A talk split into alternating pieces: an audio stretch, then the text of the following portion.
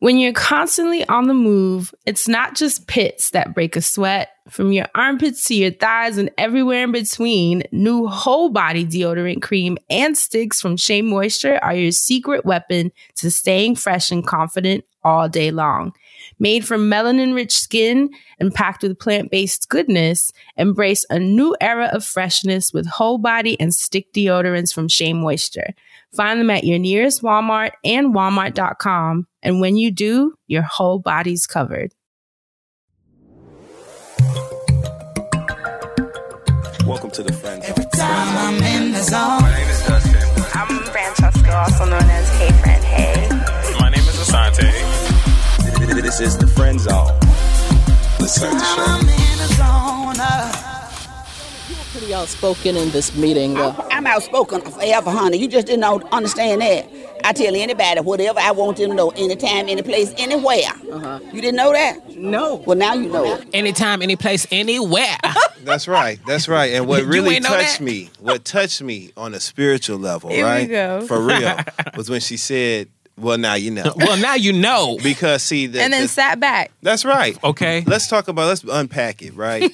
Black women have been the fixers for so long, right? So she saw a need there. She mm-hmm. identified a need. There was some information that needed to be couriered.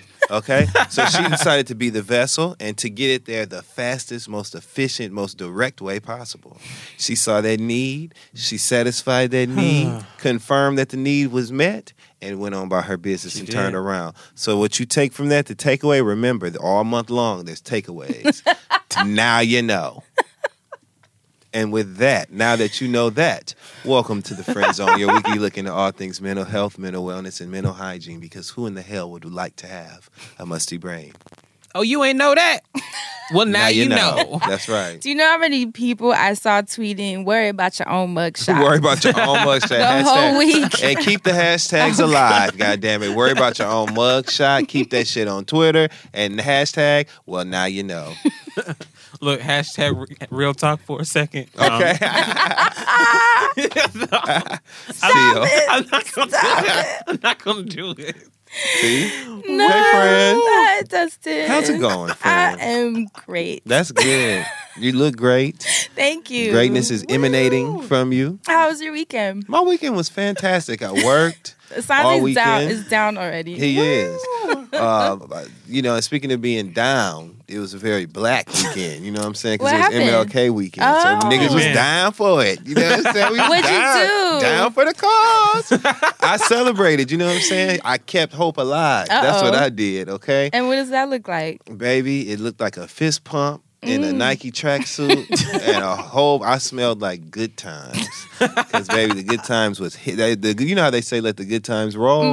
I let the good times hip roll. Here we okay? go. Oh, Lord. And them good times better roll. Hey, oh, hey, oh, for the oh, left oh, turn. Oh, oh, and your hips better roll. Hey, hey, ain't went nowhere. Yeah, I haven't brought that out. It ain't went minute. nowhere. But no, it was a great 2018. Hips are weekend still rolling. celebrated with all my friends. I had a really good time with shout out to Kid Fury because we had us a good time. Oh this Oh, boy! Oh We boy! did.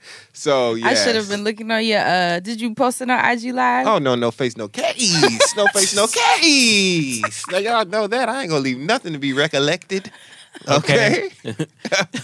What, Assante. how did Porsha say? uh, NeNe said to Porsha, was it on camera? oh, was it on camera? exactly. What'd you do this weekend? My weekend was great. Um, you know, it was a little rocky. I'm not gonna lie. I just want to, you Mm. know, just thank the Lord that I have not gone to jail. Amen. You know, And- you know, people. It bees like that. Sometimes people's roommates. I, I hate when people Mm. have roommate situations and then their roommates involve you and shit. It's Oh. like, leave me out of this. Mm. Because I can just, I don't live here. I can handle this quick, fast, and hurry. But then I have to say, I can't do this. I can't live that kind of life. But outside of that, my homegirl Tara, she turned 30. So happy birthday, Tara. Happy Tara. birthday, Happy Tara. birthday, She had a 90s party. It was awesome. Oh, cute. It was so amazing. And it was in Harlem. So, you know, I was blessed and highly favored. I did not even have a local leave. joker. Uh, look, I was able, I was able to walk. Okay, so I showed up in that bitch extra Mary and Rosie. Did cheek. you walk there? No, I still took a cab, but you know it was walkable, so Right. that means the Okay, cab was cheap. Okay, so it, that was a great time. I also got some news. Um, one of my former bosses is no longer a boss. So Ding Dong the Witch is gone. um, shout out to mad at everybody at the last job. You know, glad that you all are blessed and highly favored as well. Hope somebody comes in there and treats y'all right how y'all need to be treated. The So weekend you was saying great. let the doorknob hit her? okay. Twice. Twice. Two times. what about you, friend? How was your weekend? My weekend was really good. I got into this like uh super crazy cleaning mode. I don't know what's going on with me. You Mm. a ever get into that? Yeah, it was one of those. You get into that like Dominican mom cleaning where you it Mm. takes you one day just to clean one room and it was like deep clean when Mm-hmm. You you, wiping everything oh my god it was crazy threw so much shit out changed my apartment around i don't know what i'm going through right now energetically my mom You came rear- over and she was like okay okay you know when someone knows you're going through something they're just mm-hmm. like i'm going to let you do this Yeah, just, whatever you this is Support. Support. Support. but I feel good. I feel like energy's moving because it's Yes. the, you know top of the year, and and I feel like in a weird way, I feel like my year isn't really starting till Feb first.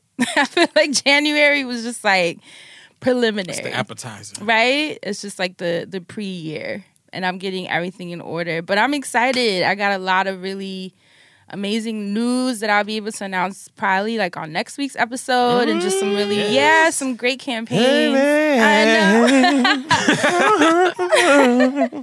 a lot of really awesome news. I did say I was laying low this month, but God, Baby, had he other lifted you up. Lord, lift us up where you belong. So Raise me up. hey, okay. I am done with y'all today. So, Friend. are you ever- Get started with me. The way shit going for you right now, get started with me. Please don't leave me alone. Okay. y'all are killing me. Are you ready to jump into this week's oh, episode? absolutely, friend. So last week we had an episode titled Changing Faces Mm-hmm. where we talked about just the things that change your your perception, your preferences, your tastes, your palate, things that start changing over time as you mm-hmm. age, whether it's the music you like, people you like, even food, fashion, things you once loved, don't love anymore, or maybe things you didn't like that you now see completely differently. And as always, you guys had a lot to say. Who stood out to you, Assante? Shout out to everybody in the emails. um, I actually have a couple of people I want to shout out. Yes. Uh, this one is from Jean Vera. Okay. I'm praying that I'm saying your name correctly. Anyway, she's from Raleigh, North Carolina. And she says, I was listening to your podcast and it especially piqued my interest when Fran, hi Fran, Hi. mentioned her experience with Frank Ocean's Blonde album. This also happened to me recently. How weird. So many people are experiencing a lot of people album. email saying this, right? I revisited the album on New Year's Eve. I've always liked it, but I heard it on a, in a brand new way on New Year's Eve. Literally moved me to tears. I believe there's healing in that album. Like in the song Seigfried you mentioned, he says, been living in an idea, an idea from another man's mind. I literally tweeted that line. followed by the echo exact line. of I'm not brave. Mm. That's so powerful. Really challenges us to perform a gut check. Are we following our soul's purpose and work? Are we pursuing our passions or an idea from another man's mind? And if we're not following our path, why aren't we brave enough to do something about it? This is a spiritual challenge as much it is as it is tangible or material challenge. In another viewpoint, we are literally living in an idea from another man's mind. This whole society and how we function is an idea from another man's mind. Wow. Why haven't we started to live our ideas? Echo, I'm not brave. So I wanted to make sure I shouted that out because please. deep as hell and, you know, Frank Ocean. Mm-hmm. And I also wanted to shout out, uh, well, I was going to say her real name, but she decided to give her fake name, which is Garnet Daffodil. Um, Garnet's subject is asparagus and lying men. And I thought this was funny. It's short and cute. Um, I tried asparagus when I was a kid and hated it. A year and a half ago, I met a guy and he loved asparagus. So I learned to cook more dishes with it and I started to love it. Turns out I was highly allergic and this turns out I was highly allergic and this man lied about having children. So even though I miss asparagus, I don't miss him when trying shit fails. Whoa. I thought that shit was funny as hell because she finally said, "Oh, you know, asparagus ain't so bad. But then she was allergic to that shit, and then the nigga that she was with wasn't shit Just either, all- so all it all could downhill. go. You gotta be careful with asparagus, though. Here yeah, we go. I mean, it affects the smell of everything. yeah, I was just about to say that smell is real. Okay. And you just when you Ooh. think you smell safe It's worth it. with it. a number one, baby, you get the shock of your life fucking around with asparagus. It's worth it. you think something's wrong with you, and it be the asparagus. I swear to God, you'd be like, "Why is my pee smelling what like?" is going like on what? today? But yes, asparagus, you have to really be prepared. Preparedness is one of the things that is necessary for asparagus to be successful. Friend, what did you find? DeAndre Watson four on SoundCloud said, "Ah, nah, that comment from Fran about not being able to hear a song that you used to love because of heartbreak triggered me too hard. So, mm. like, y'all put me on to Daniel Caesar before he blew up for the radio, mm. and I started dating this girl, and I made her ringtone the Get You song." Oh, damn. Since I was always taken aback by how she actually liked me. Oh, that's cute. Anyway, and so, and so I heard it, and every what do you wait? And so I heard it, and every time she called, and I started to get that Pavlovian response where I would get an instant boost of joy whenever I heard it, and it was two months. I know, but I felt help. Wow. Uh oh, my tongue too today. no. I'm telling you. But I felt hard for her. free the tongues. And then we went our separate ways. And Get You just started getting bigger on the radio. Now it pops up, and I just get straight, instantly sick to my stomach, tight in my chest, like I just ate a Five Guys burger levels. And I gotta change the station or leave the room instantly now. I still love all of Daniel Caesar's stuff, but that song, no, Fucks. I physically cannot. Ain't that crazy? That's real. That and you know what? You actually I had to read that comment because first of all, how real is that? And second of all, it's gonna tie into this week's wellness segment because I saw right. so many people saying that that's happened to them where songs are completely ruined. Or just things that they connected to someone else, and now they can't deal with, you know, seeing it or hearing it or being around it, whether it's a place. So we go, we gonna work on that for the wellness. What'd you say, friend? We'll get there. We'll We're get not there. there. yet, but we'll get there. what about you, Dustin? What'd you find in these Twitter streets? In these streets. ow. okay, so just because y'all been asking. So anyway, um, the first Twitter comment that I would like to highlight comes from none other than superstar songwriter extraordinaire Claude Kelly. Oh, Vocalist extraordinaire, debonair extraordinaire, jumpsuit extraordinaire. Hey. jumpsuit Claude, Claude. Kelly.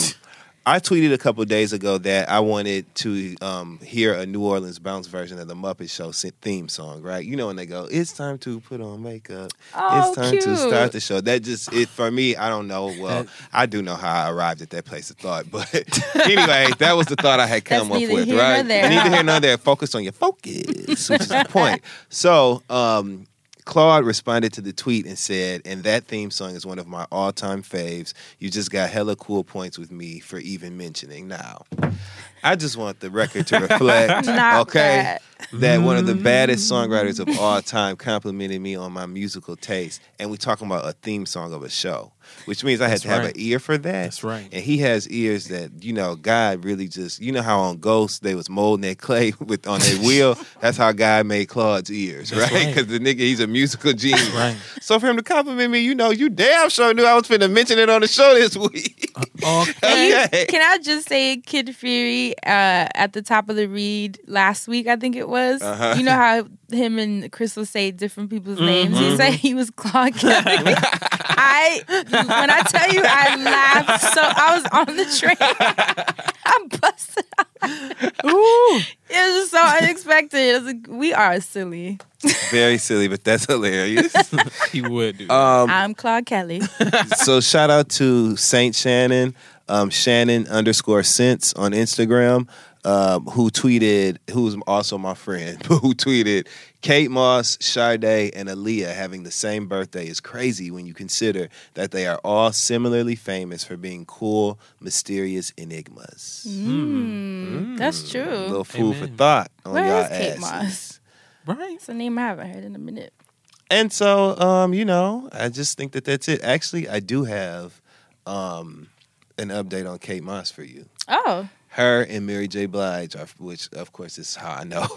Her and Mary J. Blige are friends, and they were just photographed like maybe a few months ago. They were visiting. Um, they went to George Michael's house, like to pay respects and throw flowers on his grave because um, whatever is there. Yeah. because they were all friends. But Mary and Kate Moss are like they're friends, friends. friends. Really? Yeah. Like for real, for real friends. Like they hang out. Wow, Wow. what an unlikely duo. And well, I mean, I don't to- know Cool. either one of them. So I should, I Shout out to Mary J. Blige for receiving her star on the uh, Hollywood Walk of Fame. Yeah, she looks so cute on her birthday. Amen you know, to it that. just was such a full circle moment for me. So I know how she had to feel. Nominations. Ooh, yeah. You really love Mary J. With Blige. all every aorta valve, everything in my heart. All That of my just poo-poo, so poo-poo. sweet. That's Yes, fine. I Oh. love Mary. She, I just don't get me started, Lord. Ebobo, don't get me started. don't get me started. Let's You know go. what? Please no, do not. Let's do that.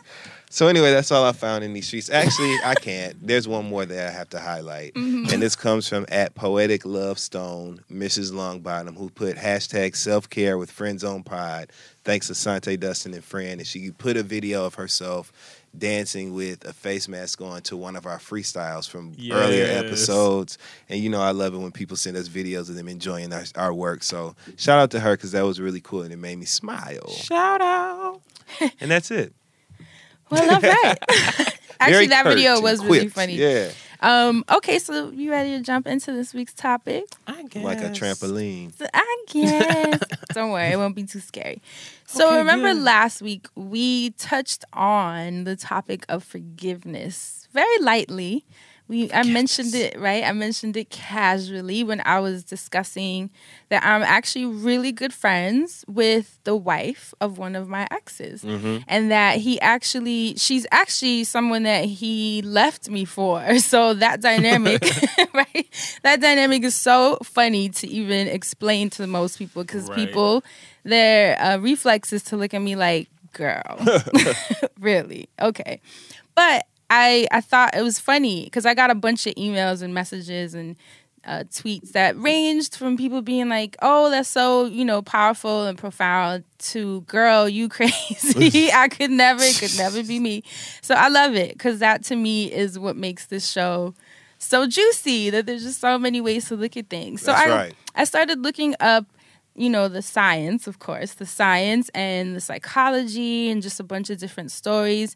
And it got me to thinking about forgiveness. And I realized it's not a topic we've covered on this show. And it made me curious, as mm-hmm. always, to want to ask you guys a thousand questions. but it made me curious about forgiveness and where it fits into your life. So before I jump into the science of it, or should I read you a story first, or do you want me to ask you the questions first? Story time. Story time. This one is, I mean, bonkers. Okay, so I was on the Like Jerry Berkeley. Springer bonkers. I mean, beyond, Mona Ooh, Scott okay. Young bonkers. even beyond that. Oh, If you, if, right? Okay, let's if you can believe it. Rapping again. That's the thing. Like, You're like, let me take my shoes off. okay. World star. it might be worse. okay. So on the Berkeley website, um, they have in the education section, they had an, an article titled "The New Science of Forgiveness." There's um, a writer by the name of Everett Worthington Jr. who apparently has dedicated his career to the study of forgiveness.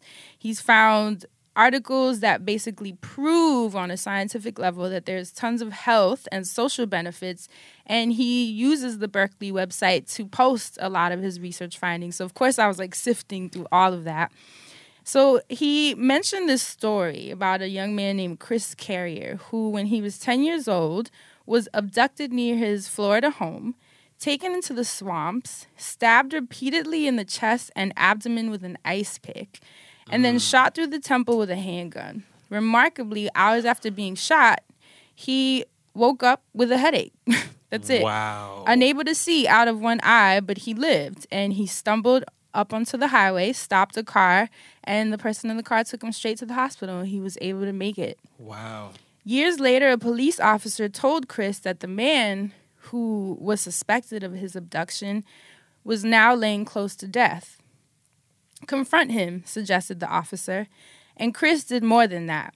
He actually went to the hospital and comforted his attacker during the man's final weeks of life and ultimately forgave him, bringing him peace to them both. Now, I know that is like an extreme. I really wish people I could have see y'all. so many mixed emotions. I mean, I can't see out of one eye, and you think I'm gonna go sit up in the hospital? and I really wish people could see y'all's faces. Like my expression, my emotions changed so much. That that's was why this is such a beautiful conversation. so Chris Carrier's act of forgiveness. This is uh, Everett's article says. It might seem unfathomable Yeah. to Like some, this. Yep, Yeah. yep, yep. an extreme charity or even foolish foolishness. Indeed, our culture seems to perceive forgiveness as a sign of weakness, submission, or both. And often we find it easier to stigmatize or denigrate our enemies. It's just easier for us a lot of times than to empathize or forgive them. And in a society as competitive as ours, people may hesitate to forgive because they don't want to relinquish the upper hand in that relationship or how they're viewed and perceived by people. Mm-hmm. So now that you have that story in mind, obviously that was an extreme beyond, but I just wanted to see, I wanted to show an example of the levels I mean, of forgiveness that are clearly possible. he was a child. You wasn't playing when you said For beyond because that fucked like, me up. Damn. Like, Um, there's a quote here that says, It is much more agreeable to offend and later ask forgiveness than to be offended and grant forgiveness. Um, I think many people are inclined to agree with him. This is what uh, Everett Worthington was saying about people just not being down with that, finding this completely unfathomable. So that brings me to the question that I wanted to ask you guys How does forgiveness play a role in your relationships? Are you quick to forgive? Does it take you a while? Are you someone that just does not forgive if you don't feel like it? How have you made your peace or not with the act of forgiveness in your relationships? well, forgiveness is something that I feel like is necessary, right? It's not just something that you're forgiving the other person for whatever the transgression or whatever it was. You're also forgiving yourself of the burden of hating someone or being angry and being consumed with all of that. Amen. So, but you also don't want to forgive someone just for the sake of having that clarity. So it has to be something that's authentic and sincere. And in order to arrive at that place, it takes a whole lot of work and a mm-hmm. whole lot of deep, you know, unpacking of issues and really figuring things about yourself out that you might not be comfortable with even accepting. So that's why I think a lot of people never really arrive at true forgiveness mm-hmm. because it, it forces you to almost face or confront things about yourself that will free up, you know, the bandwidth for you to then forgive the other person. But it is necessary. It is something that literally feels like it's a cleansing when you forgive someone and you truly mean it. And it goes so far beyond to me it's something that it shouldn't ever be looked at as weak because it's actually the the epitome and like the personification of what strength is as a person. It's hard when you feel like someone has wronged you or not been considerate of you, you know, and they knew that that was the right thing to do and they just simply chose not to do that. It's very difficult to rebound from that when it comes to how you perceive a person. And that directly impacts the way that you act and engage with them and all of those things. So that's why forgiveness is such a challenging thing for most people. Um, me personally, I can forgive you if I love you. If you're a person that I love, and not, I shouldn't say forgive, because I can forgive anyone, right, that has done me wrong. Because I some things are not worth me even being mad about. Some things I can even understand, even though you may have wronged me. I can understand how you arrived at that place, and mm. then like forgive you because I understand how it happened, and it may be something that we can correct, but moving forward past the forgiveness with a person is where the challenge is for me. I can forgive you, but it's very hard for me to then engage with you and, and learn how to just treat you the way that I feel like I have to now that I know that I can't trust you fully. It's hard for me to make that shift. So that's where I find the challenge, but I definitely understand forgiveness and the value of it. And I, you, you first of all, you brought up a lot of great points because in one of the articles I was looking up on psychology today, I like live on these The whole thing, friend. right? I because you know it's easy to say you should forgive, but how do you do it? Yes. How does one do it? And one of the steps that the article, I'm actually going to pull that up. Um, it is called The Psychology of Forgiveness, a how to guide on the science behind learning to forgive. That is by an author named Ruben Cottam, and that's on psychologytoday.com. He had a couple of steps, and that's actually one of the steps he mentioned. He said, you have to try to look beyond the person and look at the event as a Yes. whole. Mm-hmm. Look at the bigger picture. Remember, we used to say on the show, zoom out. If you can, mm-hmm. just zoom out for a second. Sometimes you can understand how the person, like Dustin said, arrived to this happening, even if it's hard at first because Right. you're in your feelings and you should be in your feelings Right. that's another important point. Forgiving quickly is usually unhealthy. And I have forgiven quickly even before processing my emotions. So it wasn't even coming from the right place. And if I'm going to forgive you to then beat you up about it, then what was the point? Right. You know what I mean? Right. So I've learned to just like give myself the time to process the anger, the rage, the sadness, the despair, whatever comes up, just let it be. And I think that's the part that people feel bad not allowing themselves the range of emotions and the spectrum of emotions, but you got to go through it. Even with the example of my ex with his wife, mm-hmm. of course I was sad. I was devastated. I mentioned on the show, my friends and I used to talk shit. You go through the motions. You have to mm-hmm. go through everything you need to go to because this is uh, bringing up and kicking up feelings in you that clearly need to come to light. And at the same time, I also learned a lot. And that's the other tip that the article gave. Try after you let the emotions pass and you can actually think clearly and rationally. Ask yourself what you learned. When you step back, what did this situation kick up? That's another uh, tweet that I had mentioned weeks ago where I said, instead of asking, why is this happening to me? I asked, I asked myself, what did I learn? What is this teaching me? And what is this telling me about me? Maybe it meant, you know, I need stronger boundaries. Mm. Maybe I need to be someone who, when I have, like a person of my word, where if I say, I don't like you doing this, I mean it and we're done. As opposed to having watery boundaries where then obviously the person's not going to respect them because you don't even respect them. Hmm. How can you expect that from the other person? You know what I mean? It'll kick up a lot of things about you. And you should, I shouldn't say you should, I'll say I tend to spend more time on what it kicked up, what the lessons were, so that I can get stronger and better for my next chess move, as opposed to focusing on you and what you quote unquote did wrong. You know what I mean? Because I can't change that. It happened already. You're dwelling on the past. It's just gonna make you depressed. So, Assante, what about you? You know, I hate to be cliche, but a lot of my life is lived through, or a lot of lessons I feel like come back up through music.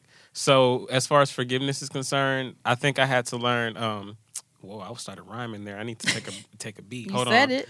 um, India had a song and it never was released or whatever, but the song was just called "Time Heals All." Mm-hmm. And so that came at a point in my life where there was just something tragic. I don't know, an old boyfriend or something. Who knows? And I just remember thinking to myself, you know what? Time is going to heal this. I'm not going to be thinking about this nigga after long. But then I remember beating myself up, being like, well, why am I mad about this? And then I remember thinking, well, this shit ain't going to matter to me in the next like two months. so like, does. And so then I said to myself, all right, well, I'm mad about this shit right now. And as, as much as I don't want to be mad about it no more, I need to give myself a timestamp. I need to say, in two days' time, your ass ain't going to be crying and like get your ass up and reset. So I just had to like do these little things with myself to say like what is forgive like what's it gonna take for me to forgive somebody like I can't have nobody in my face saying like what are you gonna like what do I have to do for you to forgive me like I don't feel like there's things that other people can do for me to forgive them or maybe there are um, maybe there are ways of holding people accountable and getting that but i feel like in part of me learning these lessons like i have to figure out like what it is that i uh, needed to put in or sorry i took myself out there. Uh, what it is that i need to um, add to the situation or what i could have removed from it to benefit from it to move forward. And if it's something that I feel like I need from someone else to move forward, like if I feel like I need to have a back and forth dialogue for understanding, um, then I can get to forgiveness. But I'm not one to hold grudges. I've always wanted to live a light life. But I did run into me forgiving too quickly at one point because it was Yes. like you're running too fast. Like you're not even processing what happened. You feel like you're just letting go when you're really just ignoring something. And so that was something I had to double back around in life. Like when I moved to New York, I feel like I feel like when I lived in Atlanta, it was so easy to just kind of like let shit roll off and be like, all right, well, I'm not gonna worry about that for a while. But in New York, you know, everybody you you always bumping into people in these small circles, and it's like you have to be held accountable for a lot of your shit. And I feel like that's part of growth. You know, in order to forgive, you have to grow, but even in order to be forgiven, you have to grow. I feel like. And I feel bad and I don't want to jump the gun, but it makes me think of Married to Medicine Mm-hmm. when they talk Oh, my about Lord. Mariah and they talk about forgiveness. You know, Mariah comes back to the group like everything's all good, saying, I forgive y'all ladies for everything. And, you know, I'm sorry for anything that I did. And then they still want to hold her accountable. So it's not like she's actually asking for their forgiveness. She's just telling them, you know, I forgive y'all and, you know, I'm sorry. So y'all can y'all can forgive me. Let's move forward. It's like, no, you have to be held accountable in certain situations too in order to grow. Yeah, and I think that's one of probably the biggest challenges of forgiving too fast. Mm-hmm. Is that where's the accountability on both ends? You know, whether you were the culprit or uh, the person who something was done against. Both of you clearly need to process this relationship and what's going on. So that I think that's actually been one of my biggest lessons is to just admit that no, I don't forgive you right now. Actually, there's nothing wrong with saying that. At I don't. I've never been able to say that. I always, you know, being like nice and trying to be loving and supportive. I've forgiven atrocious situations uh, under the guise of unconditional love and support as a partner. And you know what? That's cool, but sometimes you need a little time to make sure that that's coming from the real place, from a real place. Solange told me that I have the right to be mad. Yeah. I mean, you have to let that that feeling out, or else it gets suppressed. And then what happens? You forgive, but then you're like jabbing at each other all week, or you know, talking to each other a little bit reckless. Or they'll say one thing and then you blow up for no reason. The person's like, "Well, why'd you take me back?" Remember, we had the episode about what would your exes say if they were all in one room, and I was like, they'd say I stayed too long. leave, leave. You know what I mean? Leave at the first sign of you knowing that this is not right. So, the Chris Carrier uh, story was obviously on the other side of the Sorry, spectrum. that's Chris Crocker. Do you, not that one. Do you guys think you could have forgiven that? No, and I'm not gonna. I can't lie, and I'm. I hope to one day. It's really right now. It is really my focus and my goal to just live in a bubble of peace, and so that peace will encourage me to be as forgiving as somebody like him. Right. Right. So every day I work on that, but that. First of all, he was a child, and to me, certain things like just are unforgivable. Messing with kids, you know what I'm saying? Old people, you know, shit like that, stealing from churches. You know, it's just certain things that you just as a person like you shouldn't do. And that, you know, stabbing and shooting a child, a 10-year-old kid in the head and leaving them for dead and and and I was the kid, like there's no way. I would have went to that hospital and probably poured ginger ale on all of the outlets and electrical oh, equipment That is in that man's specific. room. I would have wanted him to sizzle his way out of here. Okay, that's what I would have wanted. So there's no way. Certain things, like I said, messing with. I'll never forget back in the day, um, back in L.A. when shit was really crazy out there with like the race riots or whatever, and there was a um, a store owner who shot a young black girl in the head because she thought she was stealing and the girl wasn't stealing, and they showed the news cameras showed footage from when they brought the lady back to court to like appear and be sentenced or whatever. You know, she had been in jail all that time while she was being tried or whatever. Baby, when I tell you she showed up to that podium to They the beat that ass. what? They wore that ass out eye of jail. looked like a baseball, ear up underneath her chin, elbow coming out her earlobe, like jacked her up. Because even in spaces where people are contained for having committed crimes, there's still a general moral code that people operate on. And that's why I brought that story up. There's certain things like you just you don't mess with kids. And so that that's so extreme that that is my extremity where I would be able to not be capable of forgiving the person. I'm sorry. That's where the bar That's is. where it is. I'm sorry. I mean, yeah, I think I've because I'm pretty. um Forgiveness has been a big theme. I mean, I think it's a big theme for everybody. It's Yeah. not not exclusive, but Right. I've forgiven some really like technically unforgivable Mm-hmm. things, and I'm not even referring to relationships, just things of humans, Life, life. happenstance. Yeah, Yeah. that is just like wow. And what has always worked for me is that one thing of giving yourself time. If it takes years, it takes years. That's your pace. That's what it has to be. That's the your processing uh, for understanding how to get through it. And then the second thing was zooming out. And you know, I forgave someone who had attacked me Mm-hmm. at, when I was younger, but it took me a long time, but I forgave them when I heard more and understood more of who they were. And like you were saying earlier, Dustin, how someone can come to you know, an event to that, that, point. It was that kind of thing where I learned about their life and what they went through as a child. Does it justify me being attacked by them? Obviously No. not. But it painted a different perspective and a different picture where I was like, uh, okay, that was their state of mind in that at that point in time you know what i mean? And it was i was able to release myself from thinking it was my fault you know or something i did understanding that it was way bigger than me and it wasn't even personal you know what i mean? It was the problem that person was having and i was able to let it go. Yeah. but this situation with the kid in the in the woods being shot and stabbed like that sometimes I, you know, it's a good thing to ask yourself, like, where are your limits on forgiveness? Like, is do you have a limit? Is there a point where you're like, ah, I don't know. That might be my limit right that there. might be it because I can't imagine. Yeah. Or when you think of, God forbid, knock on wood, someone hurting your parents or something, Oh, would I you see. would you be able to sit with that person and be like, I forgive you? And you've seen it. I've seen documentaries Mm-hmm. where people killed people's children. There was one I saw actually where the lady actually became friends with her son's killer because she, in a strange twist of fate, she felt like you took something from me. Like you shared that moment. You saw my child's life. You know, bitch my is out of her goddamn mind. Listen. I ain't trying to call her out her name, but she out her goddamn mind. You have, you took my I mean, child's maybe it was how last she was breath. coping. And uh, she, That he might be how it. she coped. Yeah, and she felt like you were there at his last moments, and in a very odd way, they bonded through I'm that. s- I cannot.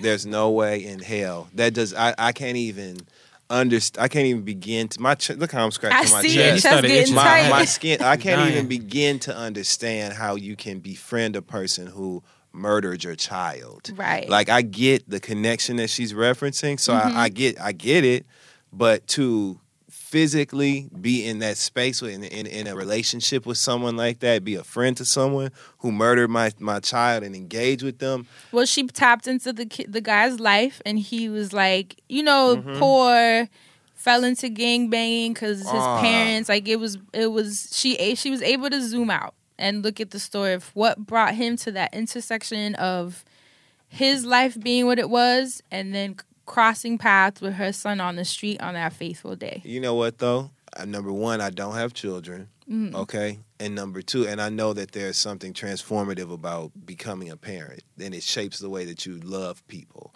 So I don't, I haven't had that experience. And number two, because I haven't had that experience, I haven't grieved the loss of my child. And sometimes, you know, the strength that is immeasurable is birthed through that kind of pain. And so that's how she was able to become to zoom out, I guess, mm-hmm. and arrive at that point. And because I haven't had those mm-hmm. two experiences, maybe that's why I cannot even begin to understand doing that. Yeah. So that's probably why. And really, I think it comes down to your personal experiences, the per- your personal expansion of your consciousness, your spirit, your soul. She clearly is at a place Yeah. where, from whatever she's been through, however she sees the world, that she was able to wrap her mind around viewing it that way and approaching it that way. And that is her level of forgiveness. Mm-hmm. Amazing. I, it's amazing to me because I also don't know if I could do it. I really don't. Obviously, you don't know till you're in it, but I really, it, I just, I'm amazed at stories like that because it's um, it's powerful to see the levels that people can expand their consciousness to. What about you? Do you think you have like a hard no, or are you as know what? malleable? I mean, unfortunately, my no is pretty hard. Yes, it's, I mean, it's yes, it's a no. um, but I think about how how if I still had like this spirit that I have, like how I'm so in love with life, even though bad shit be happening, like would I still have that spirit if something was taken from me at ten years old? Right. Or like, so I don't want to be like, you know, yeah, because if it was me and that happened then, like I feel like that would change me, that would take something from me. Now I do hope maybe one day to be able to have the capacity to forgive, but I don't know if I believe that I will have that capacity to forgive in the manner of like showing up and taking care of someone that I feel like or potentially could feel like someone took so many things from me versus it me feeling like it's a blessing in different ways because other things might come from it. You know, I just never would know until it would happen, and I wouldn't want it to happen to me. But just thinking about, I just don't. I think because I'm still trying to intersect forgiveness with closure, like I'm still figuring out what the intersection looks like for me. Um, why I would want that. Like I understand that people need that, that Mhm. like just that interaction, um, or you know, just to see people's expressions, what they feel, or even like I feel like auras, like there are new, uh, there are new things broken in auras when stuff like that happens in person. Mhm. But I don't know if I feel like I could could do that, could want that for myself. Like I, as much as I would want to be able to forgive, I'd want to forgive from a distance. Like I don't know if I need that closure of forgiving the person in person necessarily.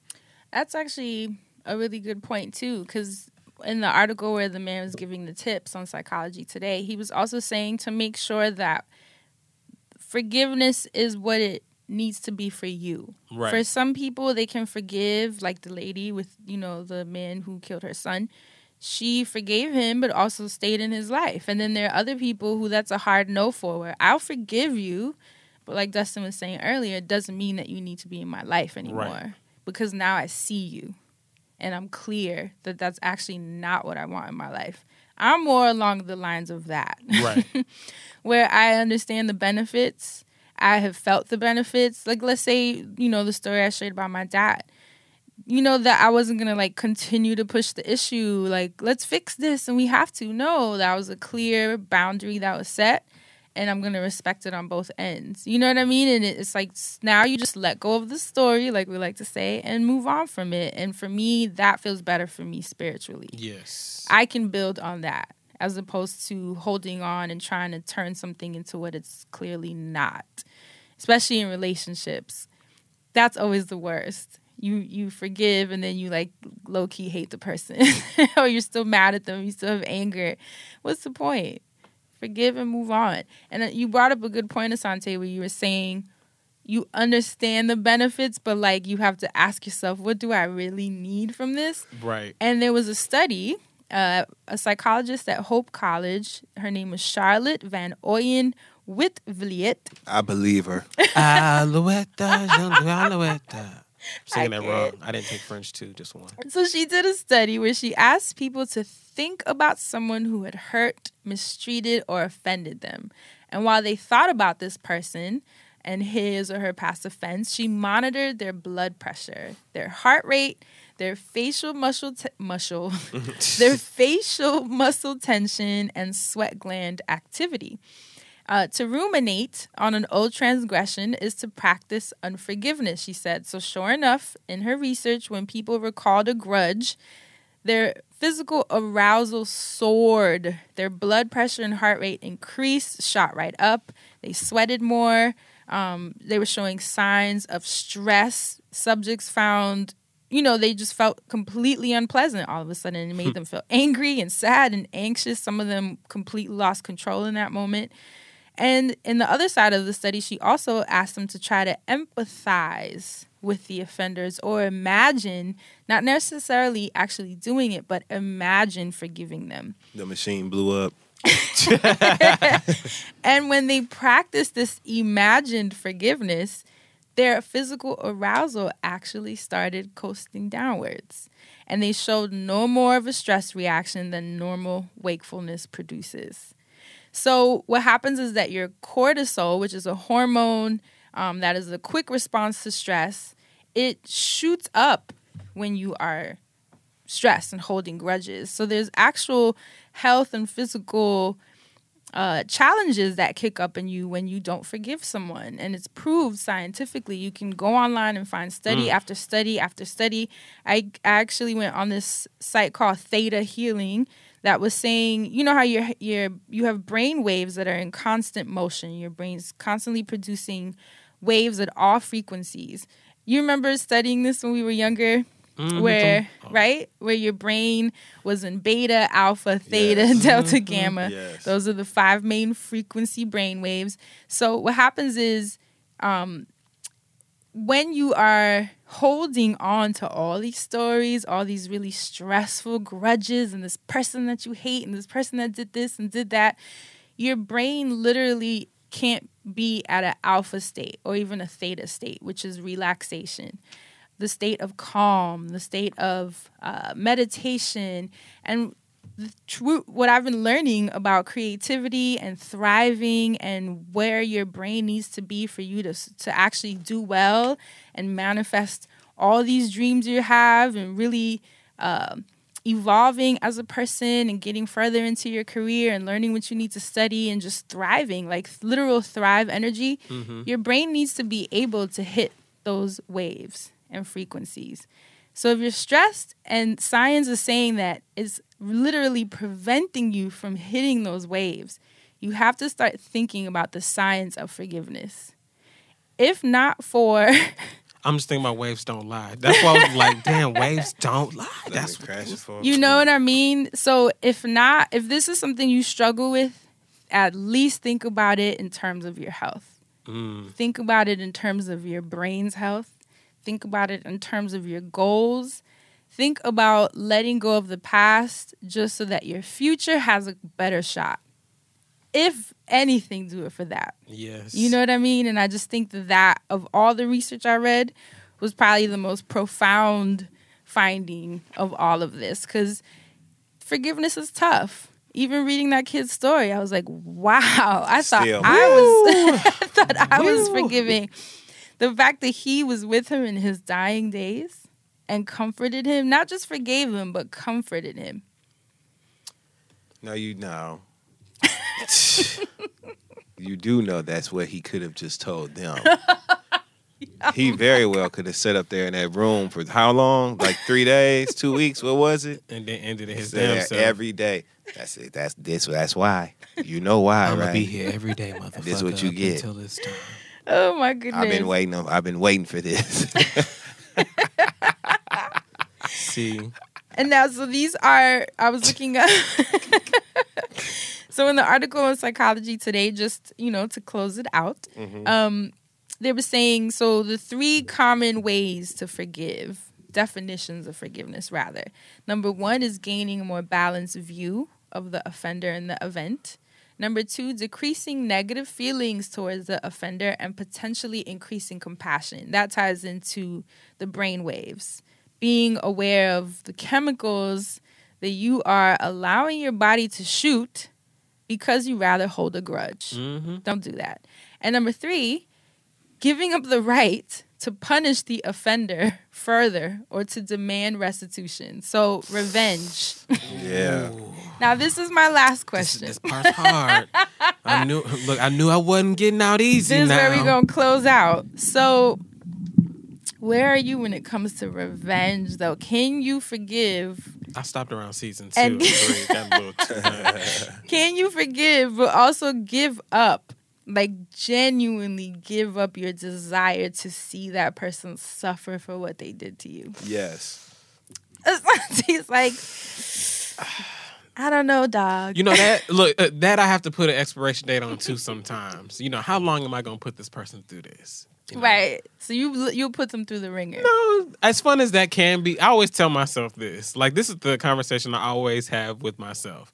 How much energy is this going to take? Like how far out my way is this going to take me to do all this bullshit, right? Because in a week from now, I ain't going to be thinking about this shit. This ain't going to stop my money. Six months from now, a year from now, it's I'm not. I'm not even going to remember. So, do as satisfying and gratifying as it would be in that. I had this moment this weekend. I said it's I could beat your roommate's ass and have the time of my life doing it. But then I got to deal with law enforcement and all sorts of bullshit after that. So I could just leave this nigga alone, never think twice about him, and let, let karma handle it. Just like how I heard, heard about my boss. They were like, hey, you know the girl been fired. I said, she's gone? What? Good. I didn't get her fired. I didn't do nothing against her. Karma handled it. And that was good for me. That was good enough. She ain't got to terrorize nobody else. I, I made it out, been off the game for a year and change. She and gone in a much better space. much better space. So The universe is self-correcting. it is. So so Trust. revenge can be satisfying, but then I think I could also be at home smoking, which is way more satisfying. So I'll do that and move on. right. What about you, Dustin? It's hard though, very hard. Are you able to give up the desire?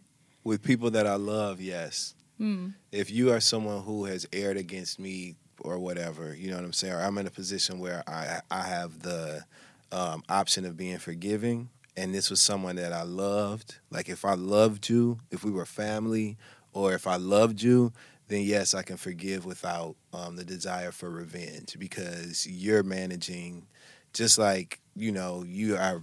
You're having your experience. I'm also managing the grief of you know, having to separate from you or whatever the fuck the issue was. So I can definitely look beyond that and not even want revenge on you. Where I become, you know, the type of person who wants revenge if, is if it's someone who I don't know that well or you know something like that. Like if i don't have a personal connection to you it's very hard for me to not want to execute revenge on you if you know you've aired against me like that. And i'm angry enough to want to because a lot of stuff I, let's be clear who gives a damn? I let you can let stuff go all day. Like there's things that happen every day multiple times where you can re- react or respond or you know whatever you can let petty shit go Mhm. even like little you know stuff certain stuff you'd be like whatever Right. Right. But- not worth it. if something happened and I'm angry enough about it to feel like I have to get you for it and I don't know you, I am definitely unless I'm thinking unless I'm in a clear enough state of mind where I can like think uh, you know before I act, then I will force myself you know to just exit or leave the area or get away from the desire. You Right. know what I mean? Mhm. But it's my natural re- inclination to execute the revenge. so that's what I have to try to, you know, curtail. You know what I mean? Got you. So that's where your work lies. That's where my work is, friend. Right. Yup, it's with that kind of shit because I Mhm. have a hard time allowing someone to just just willfully letting someone, you know, fuck with me like that. I don't. I have, and you can. Mm-hmm. It's probably tied into all sort of shit. and that's what I'm saying. You always just have to see where it kicks up because it's a bigger story. Because I'm gonna kick ass. so you're right. it's always kicking up something that has nothing to do with what's happening right now. Never fails. So the funny thing is, while I was preparing this episode at home, you know, I'm sitting on my couch. I got my incense burning. Y'all know how I do You in my resins. No, No, I was burning money bags from the bodega. Oh, come on, no, money no, I have my resins. Money bag, These yo. are the the hood incense that we get from the corner Yeah. store. By the way, if somebody's like, Uh-huh. "What?" Um, so I'm burning my resins. You know, listening to my Imano Mari album because Okay. I'm obsessed with it again, and. It's just funny how God works because I kid you not, you guys, I am sitting there prepping this episode, looking through the journals, the science, and I look over my phone and I have one of those texts. You know, you see it come in and it's the long one. And I was like, hmm, nobody really texts me like that anymore. Because, you know, you're not in a relationship. I talk to you guys all the time. I talk to Maya all the time. Claude, there's nothing on anyone's heart that is is like that. That You know what I require mean? a scroll like that. Yeah. Y'all would have been told me by now. You would have Nothing on called me. anyone's heart. Yeah. yeah. So I was like, that is something pent up that just came to my phone, and I You just grabbed deleted it. it. Oh, No, I sorry, that's didn't. I should have. and it was my ex, the most recent one So you should have just deleted it. Yes. from a year and a half ago. So of course I felt hot. It's that and that that first heat. You know, you Ooh, feel hot. Your hands do that little like slight tremble. Mhm. You got to take a deep breath, and then I was like, okay. I was like, just breathe. I literally had to breathe, and you know, the first line of it was like, I know it's been a long time, and you've deserved this conversation, and and as I'm reading it, it was so profound because in that moment that I'm studying the science of forgiveness, God was like, let's see. First test. Let's see if you are really about to teach this shit, but have you mastered it? Have you integrated these studies into your own life before you go out there and teach it? And I was like, the petty part of me wanted to, you know, be like, bro, why are you even texting me? Like, I'm not, what are you doing? Because it was an update on his life, which was so odd. Like, he was letting me know everything he's done in the past year and a half. It was like he had to let me know he was like deleted it. in a I'm good sorry. place and he had to like fill me in on like the new accomplishments and i just found that so interesting you know i find it interesting i found it interesting how power shifts because just a year and a half ago i was fighting fighting to make that relationship work. I was bending over backwards to the point that I shouldn't have, honestly, which is what I learned from that relationship, my own boundaries and the fact that I don't have any.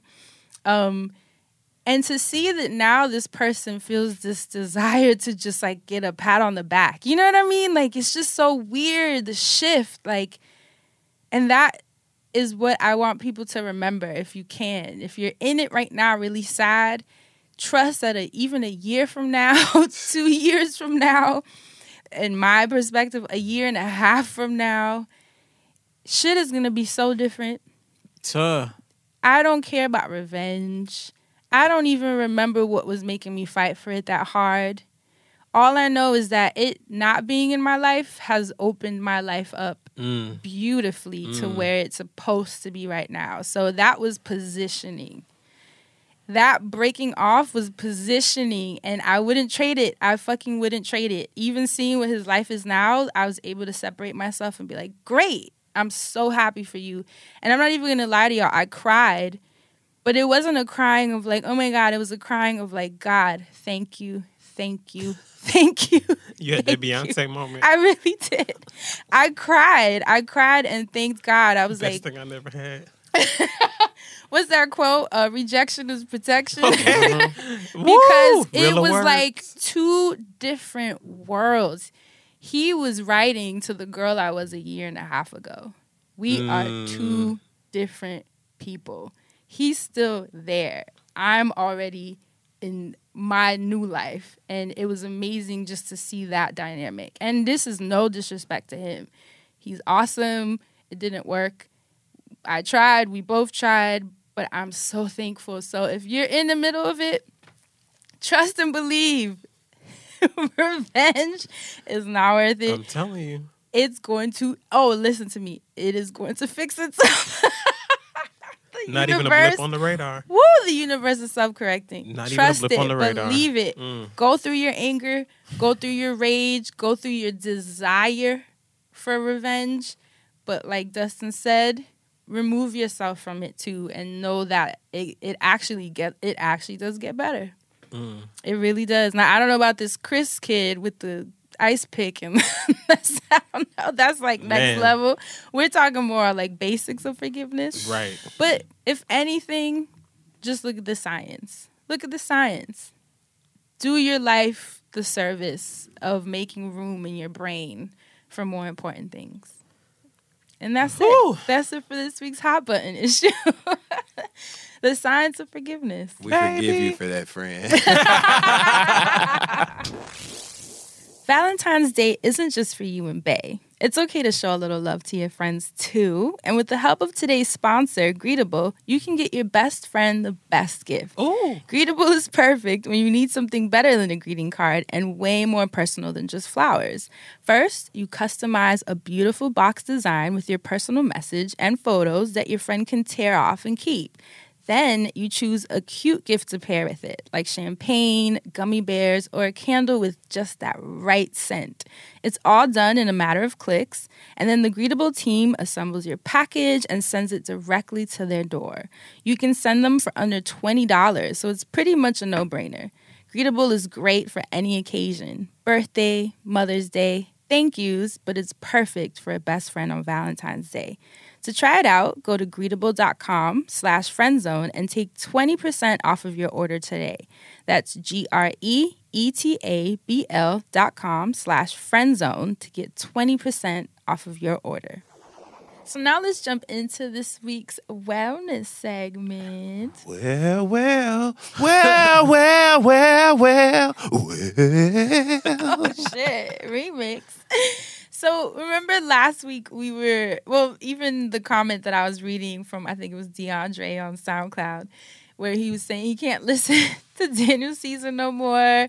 I mean how many Oh, songs man. have been ruined by breakups? But you know what? I have this is something that i've done and i want to see if maybe you guys can try it see if it's helpful. We've done this on my wellness tour where we teach people how to reprogram things that have happened in their lives and circumstances using essential oils. Um, because as Haz, Miriam Hasnea, my partner on the tour, teaches, the same part of your brain that, that works with scent is the same part of your brain that deals with memories.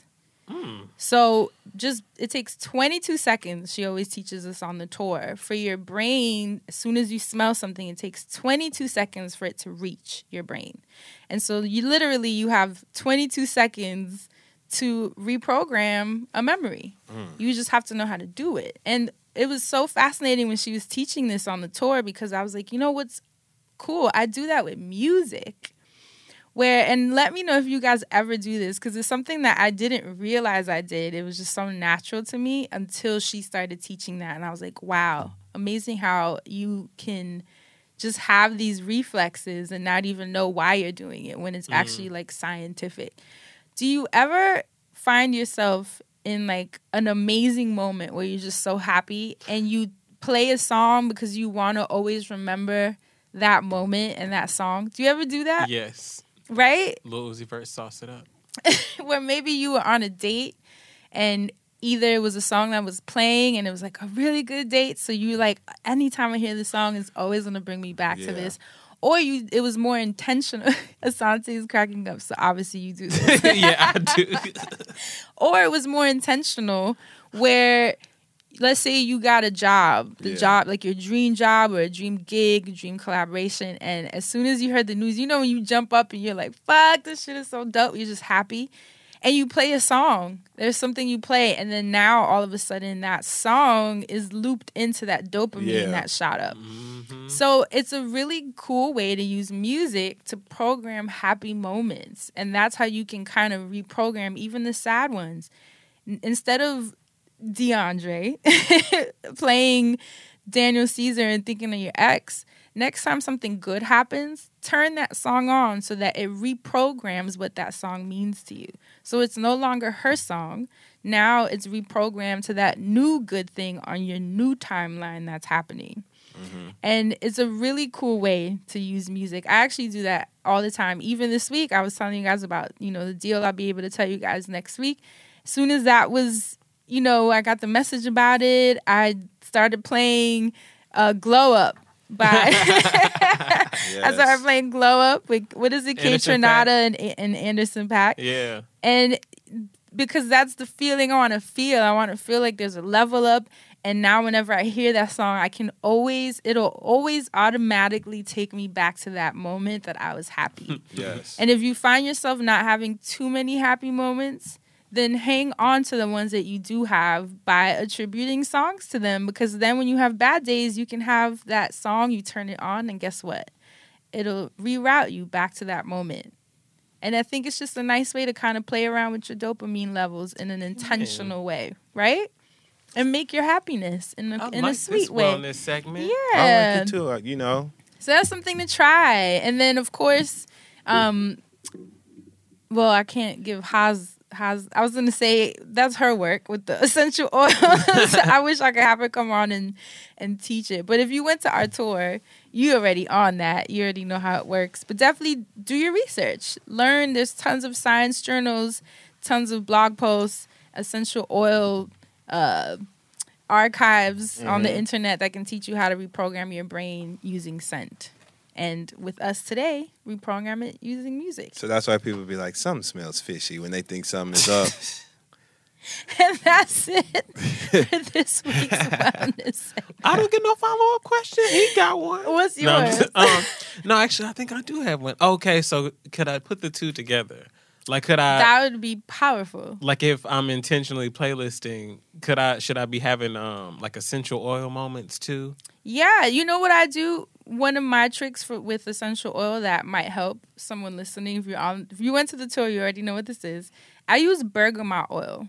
It's known as the creativity oil.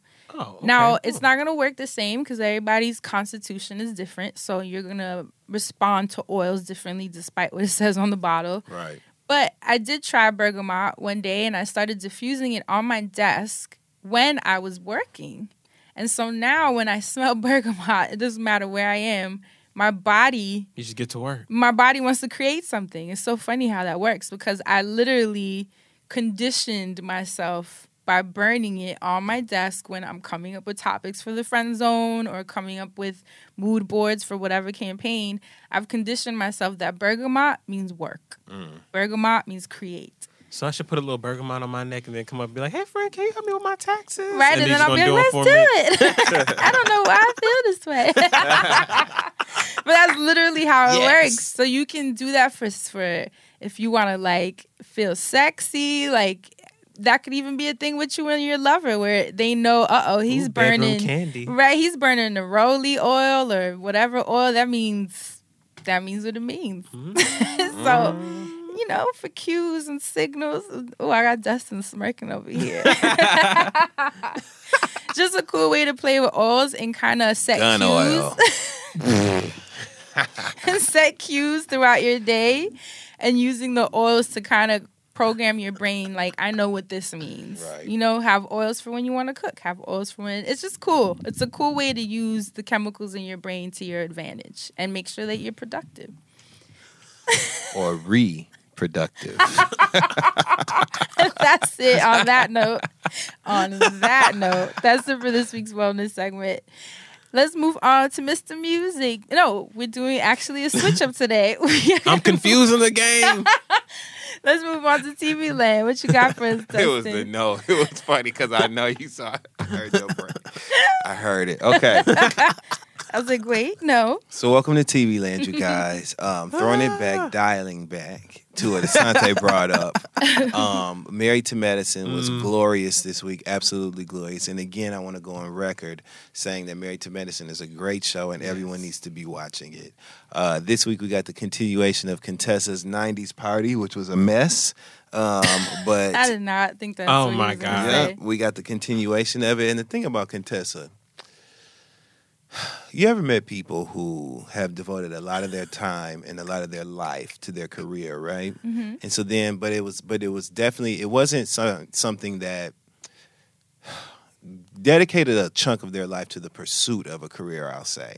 And there's a point where you attain it, you get, you know, whatever credit, your whatever license you need or whatever to do this job, and then you start living and your life transitions because you were so consumed with this, you know, pursuit of this career goal. And then once you get it, you then live at that level, right? Mm-hmm. So you miss something along the way there when you're just when you only have tunnel vision for like that career certain specific types of careers you find often that people along the way have missed just the moment of having their own individual style when it comes to certain things. They get things to satisfy certain needs that they have to meet. So if they need a car, they're fine with going to get a gray, you know, SUV, you know, hubcap, nothing's fancy, you know what I'm saying? But it works. It's great and reliable and that's it from A to B. that's all that matters. Brand new, you know what I'm saying? But it's just no personality, right? Contessa is the personification of that.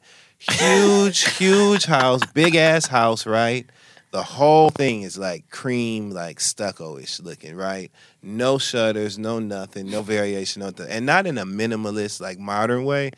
Just a big ass, just a just big house. That's it, with no personality. The kitchen, the cabinet choices, like everything. It was nice, you know? No, zero personality. And it reflects in her conversations she has with the castmates. It reflects in her and her husband's, you know, conversations. He ain't really got no personality either. There's just nothing there. They're both black doctors, right? Beautiful household, beautiful, beautiful family for real. You know what I mean? Great to see that, but it's just okay, now what? You know what I mean? That's what you get take away from Contessa. So back to her 90s party. And I say that because her 90s party, right? on one hand- 90s. uh-huh.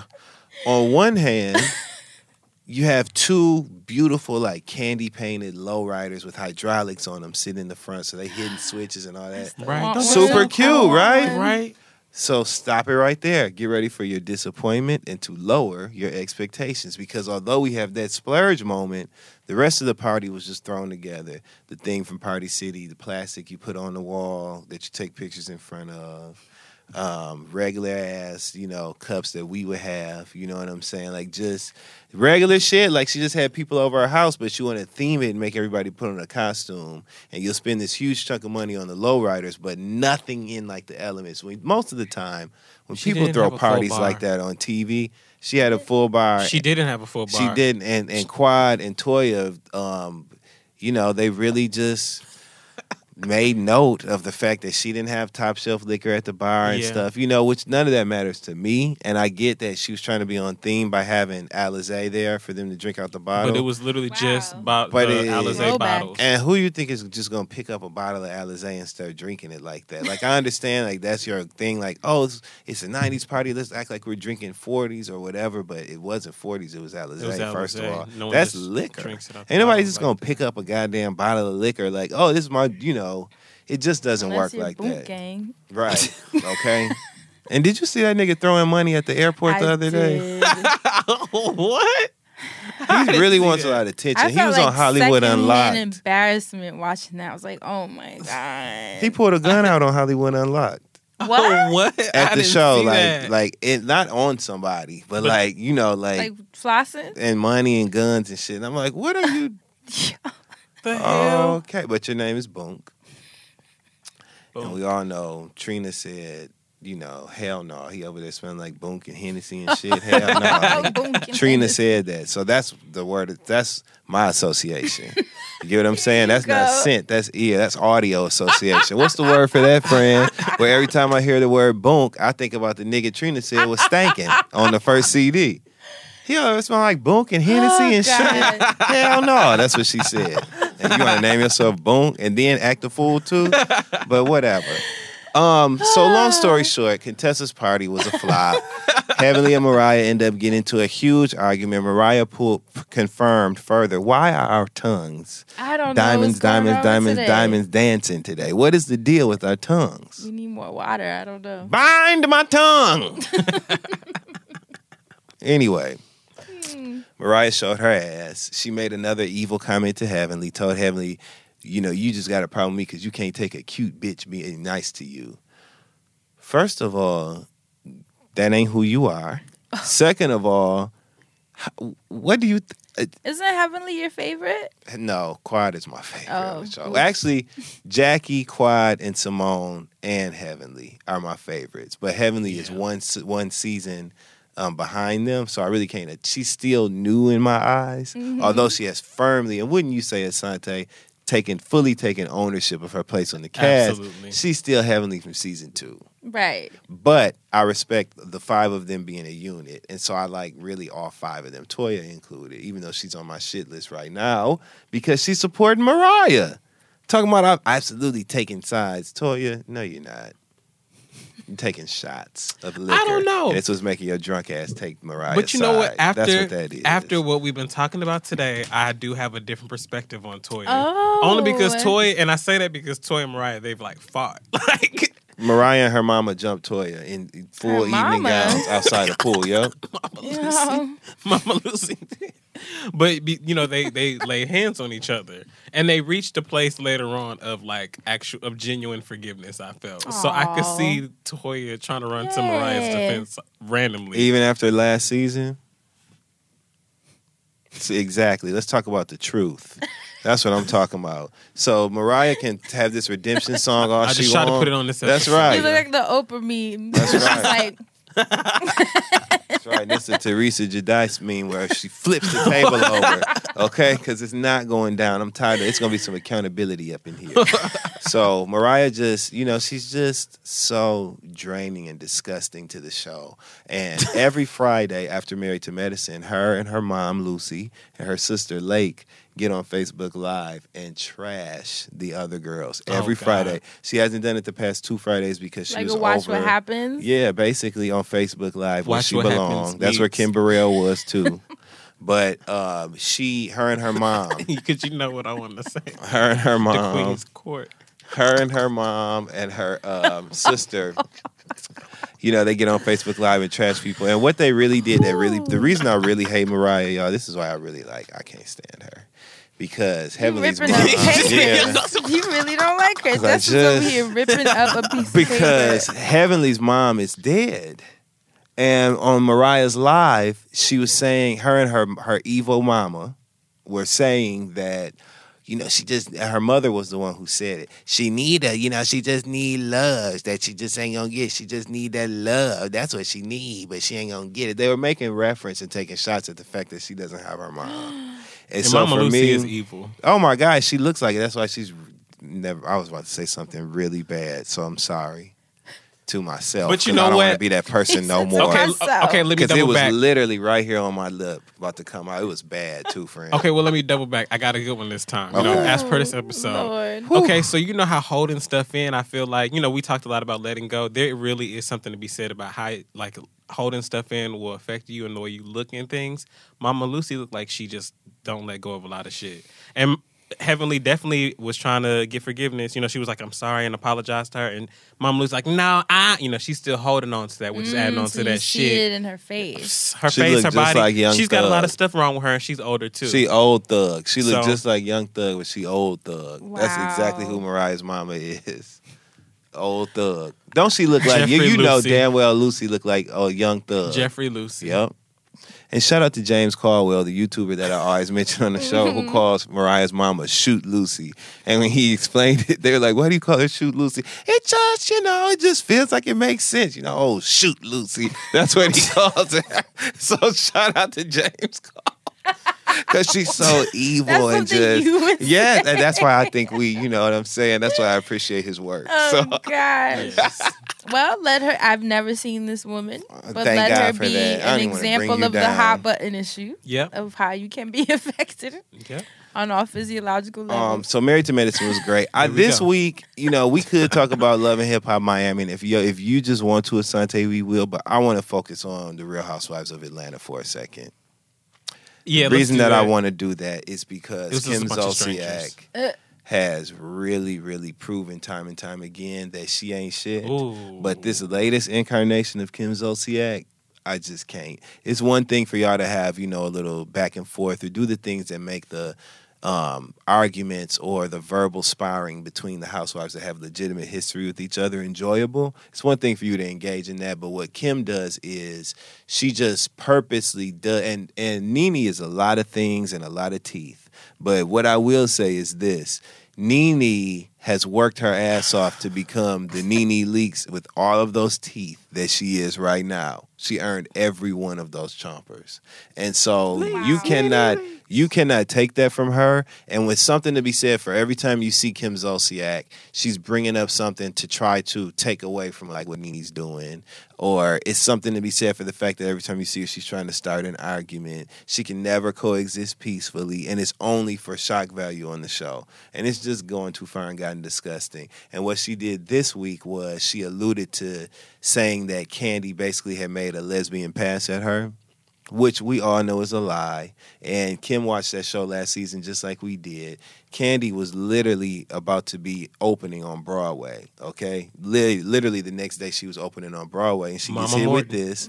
So she tweets, Candy tweeted, like, I'm so sick of these bitches lying on me. She tagged Kim Zolciak in the tweet and she said, I have never wanted you or told you that I wanted you, you lying ass bitch. She said, This is my house, referring to the housewives, and you're just a visitor because Kim is a friend of the housewives. Right. Yeah, and she was lying. Like, and I just that that kind of low brow, like just making up a bold faced lie, it's going to cheapen the show and make it just like a lot of the other less than desirable reality shows. The Real Housewives of Atlanta has, believe it or not, been able to hold on to some sort or its own interpretation of prestige when it came comes to like reality television. And people like Kim Zolciak are just going to ruin it. Nene has gone on to act. She's done comedy tours, which whatever. It's but come she's back. done them. The She's- tour is back. What Nene's tour? It's back. I saw. I was on her Twitter because I was looking at all the mess mm-hmm. go down. forgiven? And look, I was thinking that I was like, oh, well, I think she just waited for the hype to die down and went back on the road. But She's done network television, two runs on Broadway, one of which was extreme. Her run on Cinderella was successful. She was she grossed a lot of money for the show. So like to make her, I don't know. It's just something about seeing that, and and I know that she knows Nene from back in the day. So for her to make those jabs and stuff, it just is very personal, and I just it just is ugly to me. It's very ugly, and I don't like people like that.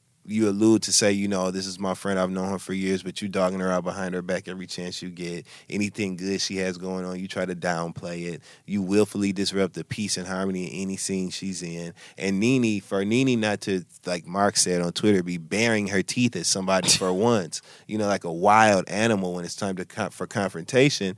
For once, she approached it from a civil place, a place of peace. She's like, I've known you the longest. She didn't even want to go out to eat with someone else at the table because she wanted to respect the history that they have as friends when they have their discussion over whatever the elephant in the room is between them. She showed her that respect, and that's a lot coming from NeNe Leakes. Okay, for her to humble herself to even actually, you could tell on her face she was really trying to get to some sort of resolution. And so to just watch Kim sitting up there, you know, looking like it's somebody behind her with an air pump blowing her goddamn face up as she's I thought you were on drugs. Right. She just she thought she she made all, she did everything she could do in that conversation to get. Nene to go into the old crazy Nene. Everything she could do. And if you watch it, you'll see exactly what I'm talking about. And I just hate people like that. I hate to see somebody just go out of their way to be disruptive and rude and disrespectful and nasty and mean. I hate that. And that's exactly what she did. And she got her daughter in on it too, because now her daughter's been mm. in the media talking shit. And I don't give a damn how old you are, if you've grown up under me or not. If you were at any point a child up under me, and you decide to disrespect me the way that girl is disrespecting Nene, I will take my belt off and pull your grown ass right over my knee and whip your ass with my belt like I would the child that you are underneath me and the way that you acting. And that's what Nene needs to say to Brielle, and she's not doing it. And so I'm just mad. And then she, Kim had the, she was rude to everybody in the room. She told Cynthia, "Well, I just, I don't know why you would intervene. You need to just be quiet and just, just look Oh, pretty. that just be quiet and look off. pretty. Just be quiet and look pretty." hmm Kim has been literally like showing the half of the ass that she does have. And so I just I can't handle it. I'm tired of her. I'm tired of all them kids running around making me nervous. She got too many kids in that house. I'm just sick of it all. I'm sick of it all. And somebody, I hope that at the reunion that they tape, I just really hope they call her to task on the real issues and on her, her being just a negative person and don't argue over like details of a situation, but they really attack the real issue. That's what I hope. Go ahead, Assante. So Love and Hip Hop Miami. Um, I just quickly wanted to say this week was a lot of strangers, and I don't fare well when that happens. So I was watching with half of the attention that I had. Well, I watched with full attention, and I will say that there was an iconic moment this week at the end of the episode. Shay Bucky Johnson, uh, Flavor of Love fame, and then after that, um, Love and Hip Hop Love Atlanta fame. and after that, Love and Hip Hop Atlanta, um, where she we met her as Bucky. Well, you want to give her no charm school fame? We met her as Bucky, and then we met her as Shay on Love and Hip Hop. We always knew her name was Shay, but Shay or Bucky, I mean, you know. But so anyway, um, she threw a double scoop ice cream cone, waffle cone, at this girl and hit her dead in the head with the ice cream. And when she said Like, when she where threw in it, her and you know, ice cream has like some some sort of Where in her head? like the like the crown, like hit her dead She in her got her. fucking head, like Like upside. she got it. Yeah, Said, uh, oops, literally, upside friend. your head. Right. Said, oops, upside your head. two scoops upside your head, two scoops That's upside your so With head. sprinkles, embarrassing. probably. Yeah. Yeah. she got her. And what she say? What up, Sprinkles. stranger? She, Yeah. She said, hi, stranger. Yep. She said, "Excuse me, hi, stranger." Pow! Like, Literally. That's what she said. Excuse me, stranger. through through that That's the girl the girl was sitting there talking to Shay's boyfriend and feeding him like some ice cream. He was mm. he's she's his ex and he was allowing it to go too far. And Shay Bucky Johnson, a flavor of love fame, walked into that scene and saw it and she did exactly what somebody named Shay Bucky Johnson. But why she threw it at the do. girl and not him? Because Because the girl's she's a gonna stranger. get back with him. It was that bitch that she had to get. Right. She just got back on the. They in love. She just got back on the Friend, same if you could have seen that ice cream slip slide up on that upside that girl's head. I know someone made a gif of it. Oh, I Look, hope it's it's gonna be the beginning of next week's episode. so, so when you watch, you gonna see. I mean, it was really something to see. Whew. So that Y'all was are funny. interesting and entertaining, and yeah, the rest of it, I just feel like whatever. and shout out to Amara La Negra just because I like her. It Oh, li- yeah. It literally angers angers me every time I see that scene of uh, the little producer holding his fist up while she was talking. Right. He looked like a Girl Scout. He looked like he was in. um I He saw looked an like he article was that in- he's getting death threats. Is he? He's like scared for his life. Cause he's stupid. He he literally was speaking out of turn. Like you were here to like she needed a producer. Someone she needed a beat. She didn't need a consultation on her career, where it's going, the Right. trajectory. She ain't asked you to manager. She nigga. asked for she no asked you about A&R. some music. Nigga, she wanted a track, maybe two if you're good, and you just bring Maybe the one that you got in the top of your hair, so you can slick it over to the side like that. Because you ain't fooling me. Okay. Look, What I- if I mean Mhm. y'all know the show better than I do because I, I didn't even watch that episode.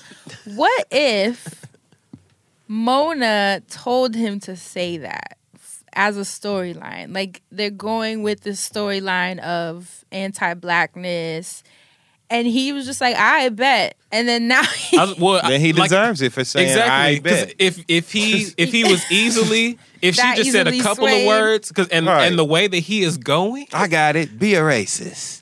You but you know Like, how that the fuck? happens. Like Mona will be like, "This is this is the the storyline, and this is the role you're gonna play, and this is what I want you to say, and you're gonna be Well, this he- person." I think he got the cue to play himself because it. I think it's coming it a little was too, natural. A little too natural. Yeah, the way he was just straight up like, okay, so what's the fro about? Like, I don't understand. Like, you Afro Latina because you got on the Afro, and I was like, what? She should have been like, what's the beak about?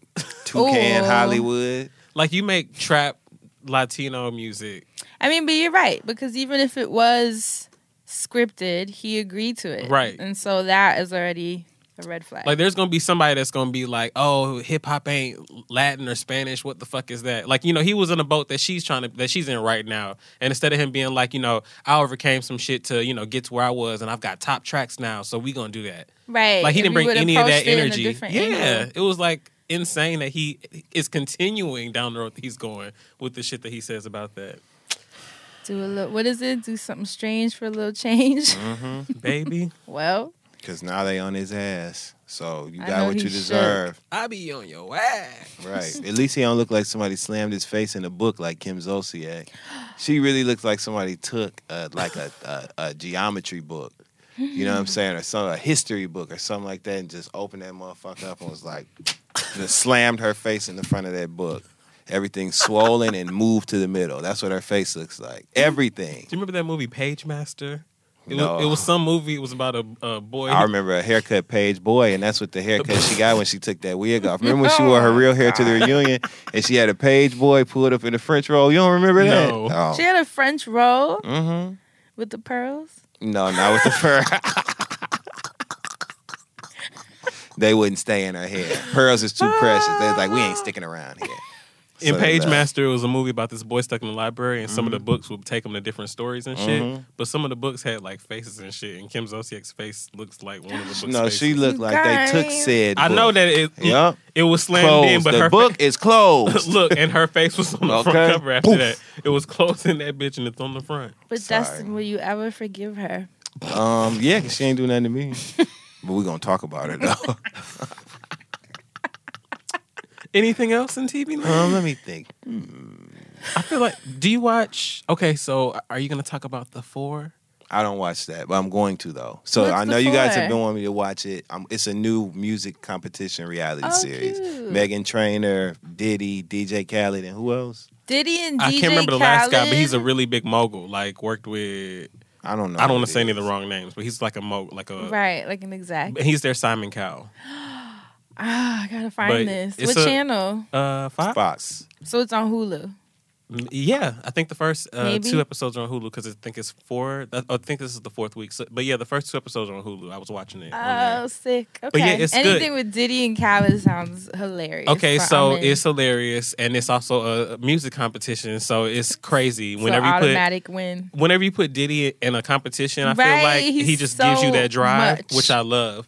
But these people are literally competing for these spots. It's for artists, and then every week they have more people come in and compete for one of their seats. Mm. So like somebody would come in, they'd be like, you know, whose seat you competing for? They literally will get chosen to give up their seat. So somebody will sing their ass off. Like this week, or maybe last week, randomly I saw uh, Dionne Warwick's granddaughter was on there performing, and she had she took a girl's seat. But right before her, um, She picked it up with her nostrils. you know, Dionne Warwick was there. What she say? oh, I heard she was on the show. Now I I hate talking about it if, I- if I haven't watched it and I can't have details. You know what I mean? But I will say this. Um, one of my friends told me that Dionne Warwick did appear on the show and nobody knew who she was. People didn't know who she like was. The, like the the contestants, she walked in the room as like a surprise. Apparently, And no one again, I'm sorry I surprised? haven't watched you guys, but she walked in the room like to surprise them. Apparently, and nobody. They kind of just was like, She was sitting there, and uh, it was funny because one of the black guys, he was literally like, "You guys, that is Dionne Warwick right there." And a couple people looked over like, "Oh shit, I didn't even notice." And I'm like, "Nigga, that is me." Like, yo ass should have seen Dionne right the fuck there. I don't know what your problem. You know was. these youngins don't be knowing. very much so. They don't even know Mariah. Speaking of offspring, didn't Tami Roman's daughter get through off of um, America's Top Model? Next Top Model. I need to watch that too. Did you watch I that? watched that. I watched both of those. Talk a little bit about Top Model. Okay, so we'll, we're going to come back to the four because I want to talk about Diddy and how I love that. But uh, on America's Next Top Model, you know, they're going through the process with the girls. They've have, you know, older women. They have bigger women. Because there's Then- no age limit this season. Right, no right? age limit, you know, no sizes. They're doing it all. You know, Oh uh, shit! Ashley, so it's more inclusive. yeah, Ashley Graham. Graham, Mhm. she's on the, the panel too. Ah, okay. Mo- super inclusive. So all these people walking in and out of the room, walks in uh, Lyric, Tami's daughter, and basically they just it was a no right off the bat, just because she's pretty, and they were like, okay, so we see here that you have a. a acting mother and you know your father he's a sports legend or whatever um and it was just like no you know it's gonna be a no for me pretty girl you should be acting like they le- legit were just like not giving her the time of day Because she was too pretty. I mean She's a very pretty girl. Let's be clear. it's not that she was too pretty because they had women come in there and they were like, you know, you're pretty, but it takes more than that to be a model. And True. literally, they looked at her and it just wa her time was up. And I, it made me Yikes. wonder. I don't know, and I should have looked on the internet to see. It made me wonder. Like, did Tami ever say anything crazy about Right. Tyra? But Tyra, but Tyra was super nice, so it didn't look like that. But But listen, But Her every pretty daughters- girl, every pretty person, I should say, not girl, every person who is who is you know like has a pretty face is not a model. There's there takes like It so doesn't much always more. translate. Yeah, it Yeah. takes way more. But I heard they literally put her in a slingshot and flung her ass right up out, out of that uh, lineup. I mean, uh, that's exactly that's how it so happened. embarrassing. Did she cry? No, I mean, well, she was going quick, so maybe she did. They didn't even. Okay. I mean, she honestly, I don't think she was on the TV for more than a minute. Like it was, she walked in the panel. I was kind of like, "Oh, this is who you are," and then it was over, and she was gone. Like she didn't have a quick moment or nothing. And it's crazy They because threw her and them bonnets up out of there, didn't they? And, and take your mama's bonnets too. and the chronicles of them. Um, but it was it's crazy because you know her other daughter was on the mu- another music show with Rick Ross and them when they were doing their music uh, challenge show, and Oh, I feel like they just be like, "Look, your mama got y'all working the circuit, but y'all got to get out." but here. not up in here. okay. Okay. Look, your mama auditioned before you did, and we told her no. So now Go your on ass know, too. basketball wives. Shit. but it's kind of dope. They're trying to find their own way. Yeah, no, very much so. Like lyric, beautiful girl. Like she totally, you look at her and you would think model because she is that pretty. And I think she needed that no to happen. That if she is serious about doing this, Right. It might fuel her. that she'll go about it a different way. So I, I took it that way, especially with Jazz. Like Jazz, I didn't feel like was a bad rapper, but the songs that she was picking on there to perform or to try to create, it was like you don't know how this game works. Like you still got some things that She had a learn. bad attitude. She got an attitude like her mama. Her because attitude every was time bad. they tried to give her some sort of critique, she would always tell them why she made the choice instead of just accepting the critique. Like, don't tell me if I tell if I'm the person who is here to guide you and to mentor you, so to speak, in this music game. Don't t- offer me an explanation of why you did it, because that's not going to convince me that it was the right thing to do. I'm telling you that you should have done it a different way. You need to just take that, and that's why they booted her ass up out of there. But even if that was your attitude, you weren't like no shade. You just aren't where you need to be in your artistry to where you can translate and make all of that stuff make sense. So you don't have to explain any of that. They'll see that and it'll be like, would be oh, nothing this to makes explain. Sense. That's what ex- exactly. Right. They would see that it would make sense, and your ass probably would have stayed in the competition. But I don't think she's where she needed to be in her artistry to be on any of those shows. Or maybe it needed to be a lesson of like, girl, you don't need to be on the show. You are who you say you are. Do what you're doing, and you don't need to be on the show with these Yeah. people. Meet them around back the other ways you're gonna meet them. But I just wanted to go back to the four because it's crazy that these people are fighting for these seats, and it's cool because it made me think of Diddy back on Making the Band when the guys were getting comfortable in the house, and he literally made them sing for their beds because. Remember them you remember that shit Oh when Brian was singing and then all the dudes jumped in? They was like, "Shit, we stand in the house too," and they all started singing their It was asses like off. West Side Story, Yeah. the, the Brooklyn edition, the uh, end of the road. They was all going off on that shit. with but- his braids. But literally, Diddy every time he was commenting, he was like, you know, nah, I I gotta be, I gotta keep it real. I gotta tell the truth. And I really like that he does that because you know people would be like, oh, I really liked it. This was fun, and be Paula Abdul, which is fine. But you know, sometimes you need that real, like, okay, that was not good. Like he was telling the dude, like, you gotta admit, you know, you know when you're doing your best, and you know, can you say that that was 100 percent your best performance? Wow. Yeah, yeah. The four, I'm I gonna, mean, I'm that's gonna how watch you get that. better. Yeah. take it, Exactly. If you could take it, if you could take it, that's how you get better, and that's especially how you from get to where you need to be. in the game. what? Fox ain't Khaled? shit either because they put that they slid that show out real quick before that ABC American Idol reboot comes oh, out. Oh shit! Fox put that out and they spent some money on that panel because you know if Diddy's sitting up there, a he probably owns part of the show, and b they paid him very well to be up there. DJ Khaled Him too, and Khaled. Meghan Trainor. None of those people have a reason to just take the gig. Real talk, would all three of them are working. By So the way, making it. the host of the show is Fergie, and Fergie be looking good as hell every week. Mm. Like sometimes I'd be like, I don't know about Fergie being the host this week, but she is actually a great host. She's super personable. She she's hosted before, uh, not to be shady, but like back in the day, Great Pretenders when she was with Wild Wild Orchid. Wow. it was a music show that she was hosting. By the way, Great Pretenders was a great show. I would love to be part of a reboot of that because it was literally people uh, lip singing and dancing and recreating their uh, favorite looks and performances and shit. I think that would be so fly and so dope today. And it would be dope if Fergie hosted it or did something really cool and crazy with it. But that's it. That's all I have to say. I just want to say that about the four and coolly enough, the other show. Why would I watch? Okay, so look, so I'm just doing a little research right here while we're doing the show. So if I got a show with Diddy, Khaled, DJ Khaled, Oh, you gonna kill me? Meghan Trainor ain't for me, but she's for a lot of She people has right some now. big hits. And who's the other person? Charlie Walk. I, Right, I could not remember that name. R- right, I was like Charlie fucking Walk. so why would I watch the new American Idol with Luke Bryan, No. Katy Perry, and No. Lionel Richie? Now, Lionel Richie didn't gave a lot to music. Let's be clear, but he's also a Republican, so you know it's about to be on. why in the hell would I watch Lionel Richie? You know, coming out of Tut's tomb, looking like okay, Katy Perry walking around like she got an itch she can't scratch, and Luke Bryan just showed up. You know what I'm saying? Who's Luke Bryan? He's he an country? artist. Mhm. Yeah, He took the check. Why would I watch that when I could watch the four? Yikes! American Idol, you know where they dropped the ball? That judges panel should have been all ex idols. That's who it should have been. Oh, that would've been it should have been like Jennifer would've Hudson, been cool. Kelly Clarkson, Fantasia and like Fantasia, and then like Adam Lambert or something like that, and let the Mm. four of them just like knock it out. That would have been perfect. But no, they want to do this because they think, oh, we're gonna watch it because Katy Perry's a judge and Lionel Richie's a judge. What a weird Where's the chemistry? What the Combo. hell they gonna No. talk about? Lionel Richie and Katy Perry. Okay. no. They ain't gonna do nothing but look at each other. They just gonna stare at each other. And each of both of them gonna be scared to say. She gonna be scared to talk to him, and he gonna think he's too good to talk to her. So both of them just gonna stare We'll each see. other I mean, they down. Might have cute chemistry. Who mm-hmm. knows? Moving on. Moving on. That's it. Let's go to music. Is that it for your music? Yeah. No, that was the TV. Oh, that whole thing was TV. That was. Oh my! Because we, were talking about the four and all. That, was- don't worry, music's gonna be short anyway.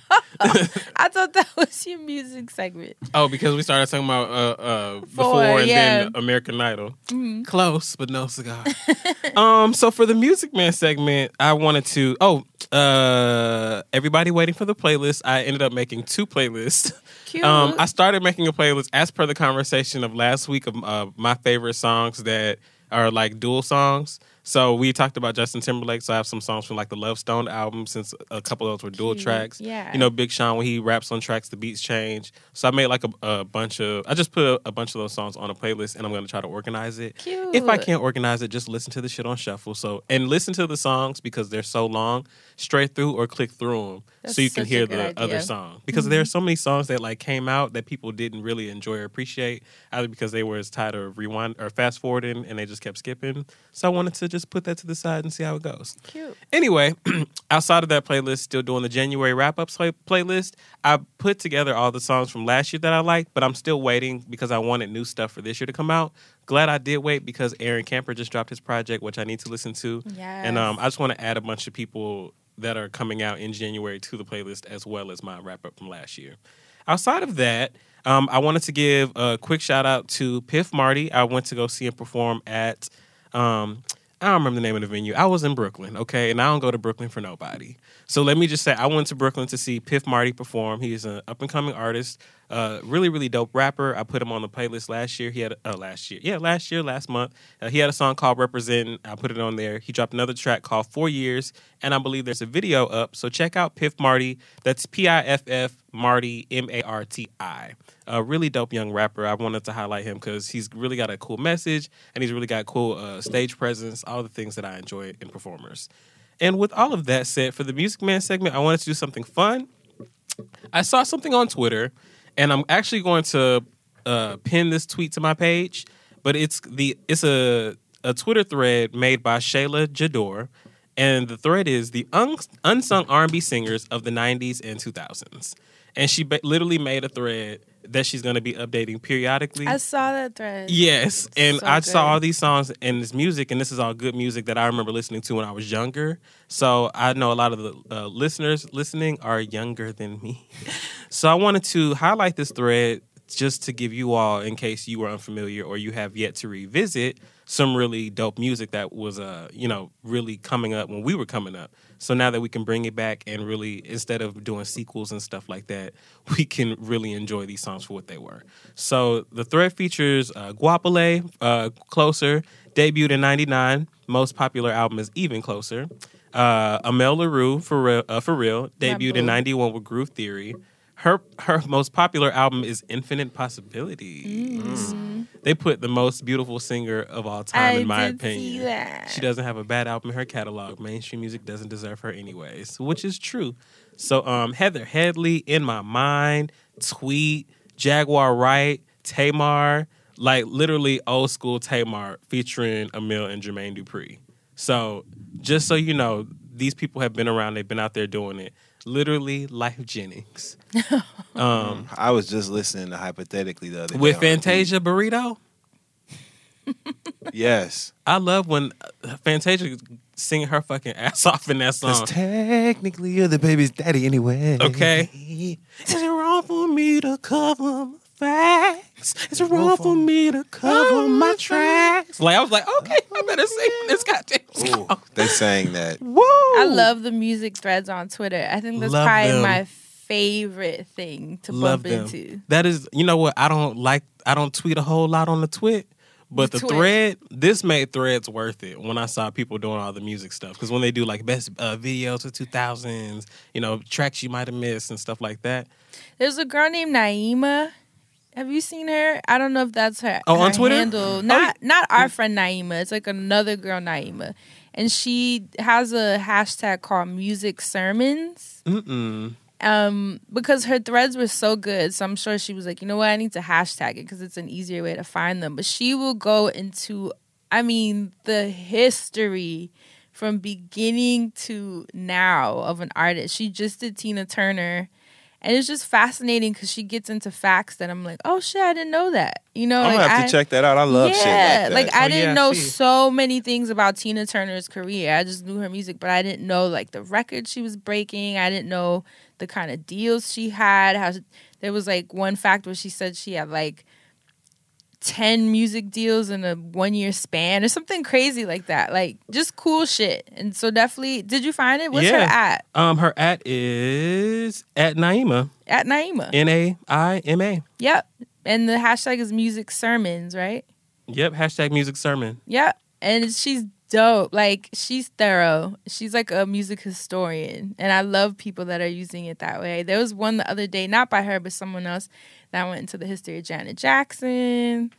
One that went into the history of Prince, and they're long threads. Yeah. Like the people update them for like weeks at a time. 90s game changers, the gold era of hip hop R&B collabs. I love it that. takes two R&B duets. Threading was probably the best feature Yes. that Yes. Twitter could have added. Yes. For sure.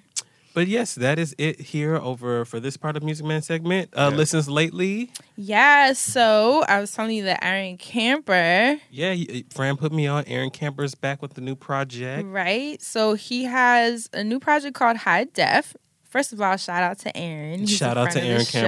show, Absolutely. Right? Um, so when I saw I, how did I find it? I think I think he tweeted it because we follow each other on Twitter and he tweeted Yo, it. he is so funny on Twitter. I love him. One of my friends tweeted that they were unfollowing him, and he retweeted it with uh, I forgot what he said, but I was laughing my ass off. I said, "That's what your ass get."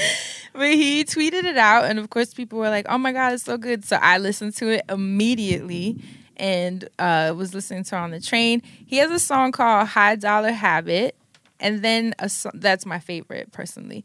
And then he has a song called "That Body," which kind of ties into what is what you were saying is your playlist, Assante, where the music changes Mhm. towards the end. It Oh, flips into a whole different track to the point that I literally turned and looked at my Spotify like, is that a whole other song? then I went to click it back and it started it again. I was like, oh shit, it's a flip. I, y'all know how I feel about Mm. that. So check that out. It's a track called That Body, and it's halfway through. It just turns into a whole different vibe.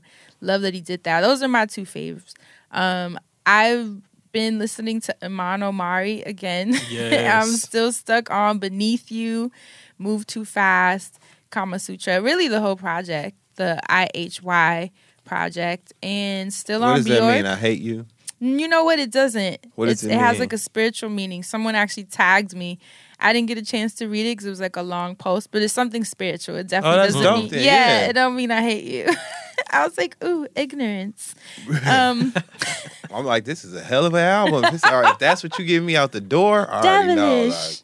Like, um, yeah, and Needle Paw by Napalm. Napalm. I'm still listening to that, and yeah, that's it.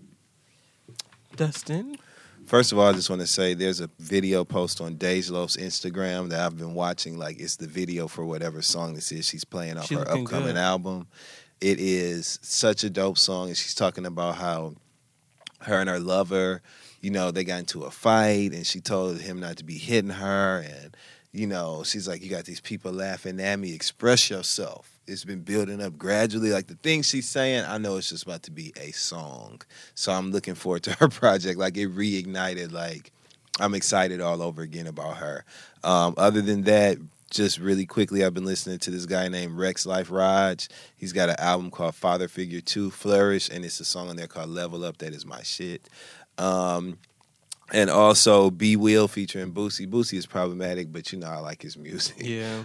Um, and this guy named B Will has a song with him called "Dim Hoes Gon' Choose."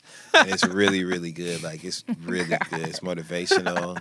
Motivational. It's great. Mm-hmm. And that's it. Dim hoes. or gon' just ch- "Freedom" by Jussie Smollett. But that's it. Oh, sweet. Yeah. Amen. Well, I cannot stop listening to Migos Stir Fry. Mm-hmm. I don't know why. it just it won't Great stop. song. Just it. Just won't stop jamming. um, outside of that, I have also been revisiting Lil Uzi Vert. Uh, this last the latest project. Um, I started to listen to the latest project when it first came out, but then I kept revisiting the project before that, so it was hard for me to transition. So now I'm like all the way into the second project that I've been listening to for months, and I'm back in the gym, so it's sounds like Yeah. it sounds even better in the gym See? because the endorphins that are Giving it a released. So, absolutely, and, and some of the songs I have to give it a moment so I can finish the particular exercise. Give it a setting. or else I'm not gonna finish.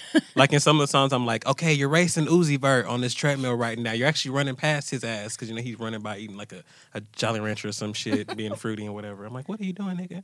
Um, anyway, yeah, I'm not listening to a whole lot of new stuff. Uh, everything I've been listening to. Oh, uh, Kali Uchis.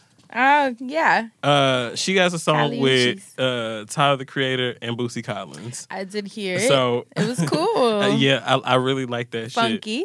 I, I love all that, and because of that, I've uh, also been listening to Thundercat. That project, it, Lava Lamp, or um, damn, what is the name of the project? I just can't stop listening to it. He has a song on the project called Lava Lamp, but I can't remember what it's called. Thundercats the shit. He's the shit, and he has a song with um, Michael McDonald, and it's like trippy as hell. But that's the shit, and all the other shit I'm gonna put y'all on to next week. So how about that? All right, that's it for the Music Man segment. Now we are moving right on over to asking for a friend. Okay. Now, don't forget that the email for the show is the friend zone at loudspeakersnetwork.com. I actually I talked to a couple of people in person. I can't believe this happened to me twice in the street where people are like, "Oh, you know, I want to send in something into the show. Like, what's the email?" like, I've had a person, I- and I literally got the chance to ask, and I said, "Do you not hear me when I say the email on the show?" And like, you say it every week, but I forget. And then my mom thinking, "I say it every week." A real and life you can't even rewind it. You gonna say you forget. You can't even rewind it. So for those that missed it, it is the friend zone at loudspeakersnetwork.com. That's the damn email. Anyway, this one, the subject here, because I do not give out y'all's names, because I don't want y'all to be, you know, out there getting heckled or whatnot. Uh, it's titled "Help Me Friend Zone: Protecting Your Black Magic: How to Deal with Black Mixed People with Identity Issues." All right. Hey, friends. I was thinking about the discussion about um, Amara La Negra, the intersection of Black and Latino identity, and it got me thinking about my own situation. I hail from the land of Mr. Tell It Like It Is, Bernie Mac, for those who are unfamiliar. Okay, I'm currently in a relationship with the man who used to who used to be my best friend. So when we started dating, I knew what I was getting into. I knew that he had two children from a friend with benefits situationship from 10 years ago and was okay with dating a man with children. Purely out of curiosity, I asked what was the race of his children's mother. He answered that she was black and white. She couldn't look at him and tell he was her best friend. I know you can look at them kids and tell what's going on, especially if the, Well, I asked what the race of his children's mother is. He answered and said she was black and white. I'm also mixed race, so I was like, oh, okay, that's cool, and didn't think much of it until I met her. Hmm. Imagine my surprise when I realized not only does this woman deny that she is black and white, she is instead identifying herself as 100% Puerto Rican. Just to give a little context on the situation, That was such a plot twist. You- like the last thing. I Rachel you were gonna Dolezal, say. she went Puerto Rican. she went Puerto Rican. Puerto uh, Rican. she is a black and white woman who is fair skinned with prominent black features. It was very strange to me, and I decided to hold my tongue. I'm Puerto Rican and black. I know from personal experience that it gets very tricky when you're mixed with one or more race when it comes to identity, culture, and societal acceptance. I don't know how it feels to be a black and white person, but I recalled my struggle with identity. Puerto Ricans look at me like I'm not Puerto Rican enough, and black people look at me like somehow I'm ashamed to be black because I'm proud to be Puerto Rican. I asked my boyfriend what he thinks about it, and he's just as confused. Her mother is white and acts black because she was. okay, you ready for this? This is the the. Uh, Plot twist number two. Her mother is white and acts black because she was raised in a predominantly black neighborhood. Her father is black and has made it very clear that he's a proud Southern black man. I'm so confused. How do you pull a Puerto Rican identity out of a black household, upbringing, and neighborhood? I just can't understand taking on a whole new identity like that. It's gotten to a point where the black woman is offended. The black woman in me is offended as fuck that she's pretending she isn't black, and the Puerto Rican in me is pissed that she's appropriating my culture. I see that her self hate has affected and poisoned her daughters too. There was an incident where her daughter called me a nigga. Wowza. This is Her father was shocked and he informed both of them that they're black. And the daughter that called me a nigga got really mad and said, is She is not black. The other daughter looked confused. Now, I have two sons and now I'm very concerned.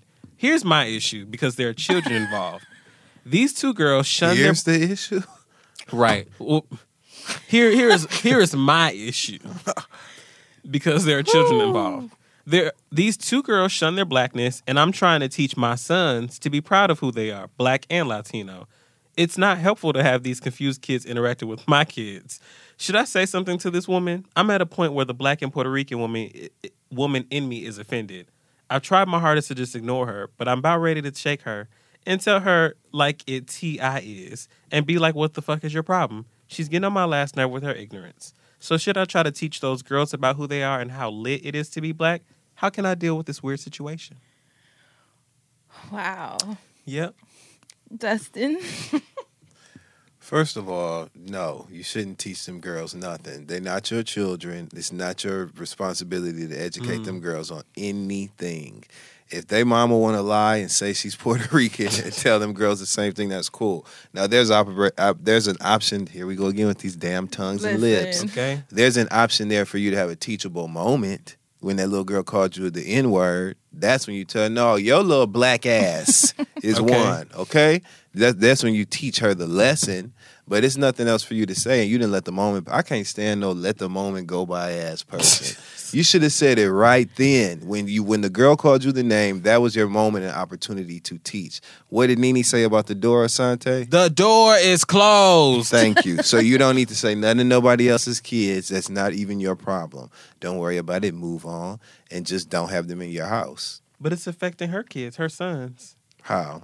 Because the man she's talking to is his daughters. Tell her sons to handle it then. Friend, what's your uh That's what what's you, your should do. you know, let them What's get your juvenile. resp- you know what I'm saying? Uh, uh, Maybe they uh, I need a little just- playground teasing. No. You know what I'm saying? Get out on the what, thing. what would you do? I see y'all brought y'all black asses over here again today. You know what I'm saying? Put them sons on it. That's what you need to do. Remind you want the you really want them girls to know they black? Put them sons on it. Put those sons on it. Put the sons on. Put them sons on it. Gosh, I'm like legit. It's a It's just such a mess. So much. is. I don't. It's like it's so packed. I mean, oh, you got me rolling up my sleeves. Okay. For I don't know if friend gonna make it. She nervous now. I agree with Dustin that they're not The her sons. kids. Oh, Right. No, they're not. the sons. I agree that they're not your kids, so it's not your place or your responsibility. But if they are spending time in your home and also being raised with your kids, I wouldn't necessarily like, you know, have a chalkboard up giving them history lessons on blackness. But I think just you being an example of it is enough. You know what I mean? Like just being mm-hmm. an example of it. Obviously, their mom is a mess, and you just being this beautiful, awesome stepmom that is. Did she say she's a stepmom or they're just dating? she she dating. They're oh well But you know, they used to I guess they was friends way back before. okay. Well, them just witnessing you in who you are and your comfort with who you are and how you speak, how you carry yourself, what that means to you. I think that's enough. You know what I mean? I don't know. It's not her kids. That's what I'm like. That's that's so it's only so far you can go. It's really nothing you can do. Yeah. As long as and Other as far as your kids, as long as they know from you how strong, you know, as long as your household is in check, you shouldn't worry about other kids affecting them. If that makes sense. Makes well, perfect friend, sense. I agree with you one hundred thousand percent to the point to where I would like to say to you, Miss, it is your house and it is your domain. Um, now you are dating this man. I, you, I don't. You didn't specify how long y'all been dating or what the case is, but let's just assume you've been dating him long term, uh, to the point to where you know that you can tell him, "Hey, um, you need to have a conversation with your daughters about their blackness and whatnot." Um, I don't care about your baby mama and her confusing them, but when they come into my house, I will be referring to them as nappy headed young women because that the Or niggas. that that one over there called me. said I fuck with call them niggas. That the one whole over there called me a little nigga. girl? Yes. Well, well, look, that's what I'm saying. That one over there called me a Please. nigga, and Not she that needs one to over know. there. She mm-hmm. needs to know that she is a nigga too. So I will remind her about that nappy hair on her head to let her know that she is just like me, because the world will remind her of that shit. Okay, they not the world ain't gonna forget. So why she out here calling me nigga like it ain't shit, wait till she feels that n word for the first time by a white man in a pickup truck. How old Okay. was them little girls? She didn't give the She didn't ages. say. She didn't give ages. Y'all y'all over here calling them names. I'm just, I'd be like, hey, I I'd just be feel like, like, I didn't know y'all niggas was coming over today. What's up? like everybody's saying they're Ooh, not your kids.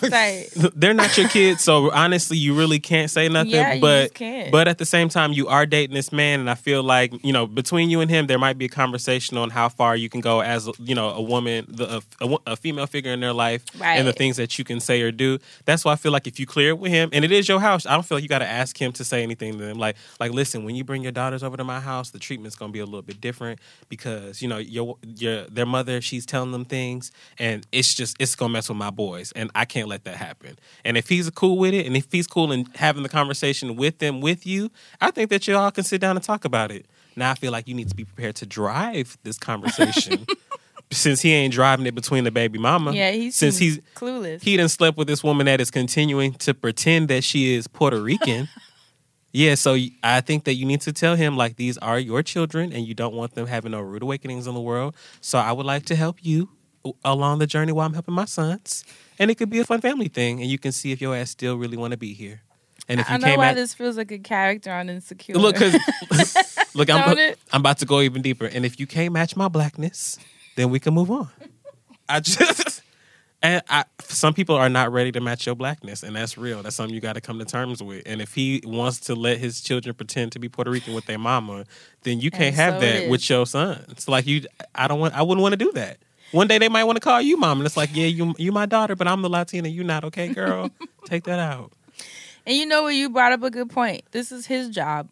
It is. He the he the daddy. This is He slept with the woman. his job. He should know how you feel. Honestly, he shouldn't even be basing this on how you feel. He's this should there, be a "Oh, problem to him. I don't know Exactly. That's what I'm should've fixed saying. it Why a is this not long a- time Yeah. ago. He slept, he slept with a woman pretending to be Puerto Rican. He sounds so passive. and if you about bringing this. it up and he's just like, oh, oh man, you know, then you got bigger problems. you need to. That's what I'm saying. If he came Sounds at your like bigger blackness, problems. he ain't he ain't there, girl. right? I, I need an update. Okay, you know, you know the And email. she need a new date. I got a new. You need an update, and she need a new date. And an Instagram because I got to see this Puerto Rican. Throw him, the kids, the baby mama, throw all of them away in a different pile by themselves and start fresh. That might be a lessons for your sons too. Like, listen, you Right. don't stay with nobody. lying This is how you clean house. okay. Okay, because you might get you one of them white girls pretending to be black, and then she gonna cry rape or something. You know, oh just Oh my do God. that. For real. You I tell, tell bad. Man Man and Lil Dre or whatever. Listen, y'all. They ain't coming over here no more. So don't even worry about it. Them niggas ain't never coming back. Hit it, childish Gambino. Stay woke. Look, niggas creeping. Yo, Woo!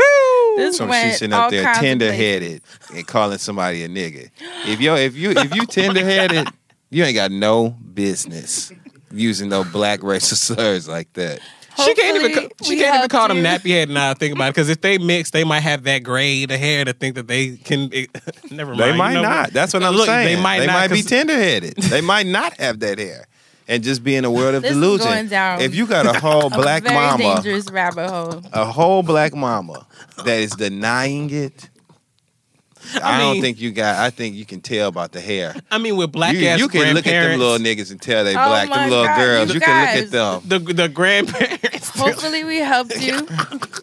I don't know how much we helped you, but it should be a gem in some. Next we're gonna worse. send that in on Martin Luther King Day for real. of all weeks to get this letter, we're gonna get this on MLK week. Woo! So now let's jump into this week's Black Business of the Week. We have a guest with us today. What's up, Mouse Jones? Ah, Who Mouse Jones? Who Mouse Jones? shout out to y'all for thra- uh, thoroughly thrashing me the other week on this podcast. no, welcome. never. It wasn't, it wasn't friend. It was, it Never. was from and I appreciate You're it. welcome. It's family love, man. He said that that that was a good one. He said, uh, he said, yeah, all them educated motherfuckers and then mouse. And Mouse, yeah. Because I, I told Fred, I said, that's exactly how I feel on that goddamn show. See how manipulative he is. He's trying to play on our emotions and make us feel bad and say something Well- nice to build him well, up. this- Fuck that. well, this is the I know him zone. by his I've birth listened. name. His birth name is Rat Jones. And that's that why is, he see, should that be is the only thing I such. will refute. Because I don't be telling on nobody. You should right? see the you should see the the paw print on his uh, birth certificate. By the way, Mouse is wearing a Goofy movie T-shirt. Dustin was born bald, y'all. I just want to let y'all know that. Dustin, Dustin never had no hair. and, and and grown, and I didn't cry as a baby. I grown. and I was tired of shit as a baby. Hey, Dustin, Dustin was Came born. out tired. Dustin was born late to work. Dustin was born with some shit to do. Oh Dustin was born. He started patting his pockets. Oh shit! What do I do with that? Oh my oh. god. Two for one What is wrong with Oh my God. so So Mouse, welcome to the friend zone. Yo, Can we I'm be here. dignified for five seconds, please? I know All it's a lot to ask. Okay. You have something that you would like to talk to the people about. I Yes. would like to give you the floor now. Thank you. Now you ain't got to lay on it like normal, but you can sit in the chair, but you got the floor. Listen, Go this, ahead, this floor looked a little too nice. I ain't gonna lie right to you. I ain't laying on that All like right this. now. I'll shuffle you off the floor now. Well, number one, let me thank you guys. I appreciate you guys. I've been a listener since the very beginning. Oh. Um, me and you, Dustin, Miles. have, uh, I actually was a fan. I started off as a fan of all of y'all. Uh, Fran, I was, I was, I was wasting a young lady's time. Um, and, she, and this was like when YouTube was getting big with the with the its own content, with like user generated content. Yeah. and she would always talk about you. I'm like, I, I, Ray, I don't know no friend. I'm trying to get with you. um, but then I watched the video. I said, Oh my god, that is a that is a queen. A queen, Oh, my God. That, that was even that was even before I started queen. had knowledge go. yourself and started respecting women the way I do. I was just like, You just- it was golly. Yeah. It was just something about it. Like you don't you don't talk about her like you talk about these other bitches. That's you know? right. That's God, right. There's something about it. from It's day something about friend. No, and then, uh, y'all. D- and then Dustin Assante, I've been a fan of y'all since you guys started making appearances on uh, the Read. That's right. And then I, me and Dustin met on the set of uh, Social Decoded, Yep. and I was like, oh, "That's my brother." Yep. And then he was like, "That's my brother." I was like, "Nigga, Instantly. if somebody say something, I'll bust him in the motherfucker." And by that point, I had already slapped the motherfucker because you know everybody talk about Mouse anyway. so opportunity has been damn sure presented. I, itself. my ears Oh always my ringing. I don't even care no more. I hear that ring when y'all talking about that ringing. I said, "I'm used to that shit." With no headphones. But Mouse is the crowd favorite on Grapevine TV. Yes, I feel he like is. he, Yes. his clips are always being circulated on the internet. Shout out to the Grapevine. um, Shout out to Shout out to Grapevine. Grapevine. Shout out Yes. to Miss and uh, Donovan. yes, I appreciate Ashley, them. Donovan. Yeah, yes. I appreciate they. They I don't know why they made me a resident cast member because I definitely didn't think I was coming back after the first time. But look, better you than me. better you than me. I said I was up there. I was like, oh, these niggas got something to say. Yeah, I didn't know. Oh, I don't know if I belong here. Oh, yeah, I no. seen Assante walk in. I said, because I seen his name no, on the call I seen sheet. you walk in because remember who was late? Mouse Jones was late. That's Oh as yeah, usual. Mouse Jones was late. They, had, Oh, they had to no, move you some things guys. around, which made my day a little bit longer because Mouse Jones was Mouse late. Jones was okay, absolutely you want to talk late. about a diva? Here go Mouse Jones. But let's just be clear.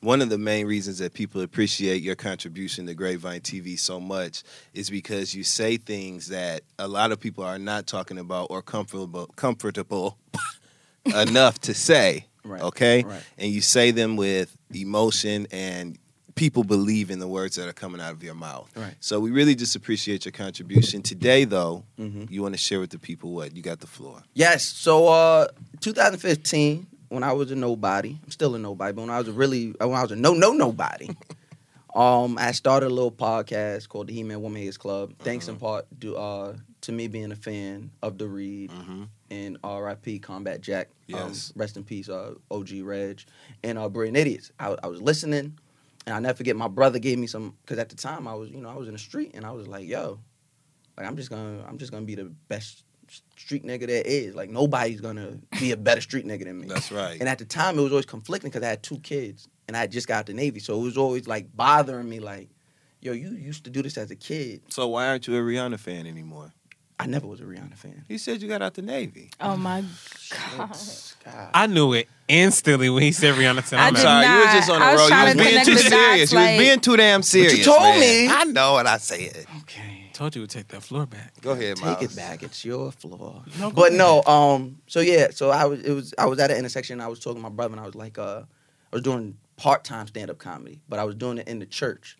So Wow, Dustin, what? you because it, it's no for no more reason other than the fact that it was the only way I could do comedy and make immediate money. Listen, Okay. money Church in the always got money. Mm-hmm. They always got money. Cash. There's always a building fund. Cash racks. Cash. It wasn't no checks. It wasn't no checks. I got a good job now, and they like to pay in checks. I don't like that. Do you? I said I don't like that. Pay me in cash.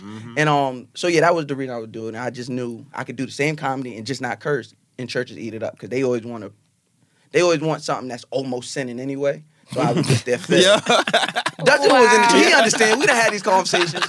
So I remember 2015. I was sitting there like, yo, listen, I'm gonna get out the streets. Woo. I'm gonna get out the streets and I'm gonna um, start doing pediatric physical therapy. what a transition. Because I always want.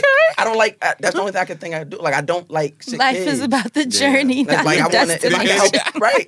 If I can help kids get better, then why not? You know what I mean? right, so I, right. I- Amen. so I went and took the uh, the prereq. Uh, so I am a I am a licensed uh, physical therapy assistant. Oh sure. So if I ever stop, you know, doing entertainment, I could do that. you can get you a job. I, I think I don't know if it uh, expired. Not 2015. expired. It could expire. It's in New York. You always got to re-register some bullshit. Continue in education. be a big ass, be a big ass old nigga in some young people class. And yeah, what y'all talking about today? yeah, that shit crazy. But uh, and so um, I remember I had this, I had this, I had this uh, talk with my brother, and I was like, yo, Al, I'm, I'm about to give it up. Like I'm about to just get out the streets, about to stop doing this bullshit comedy and get in, get into uh, this physical therapy thing. And he said, Nah, don't do that. Like you got a voice.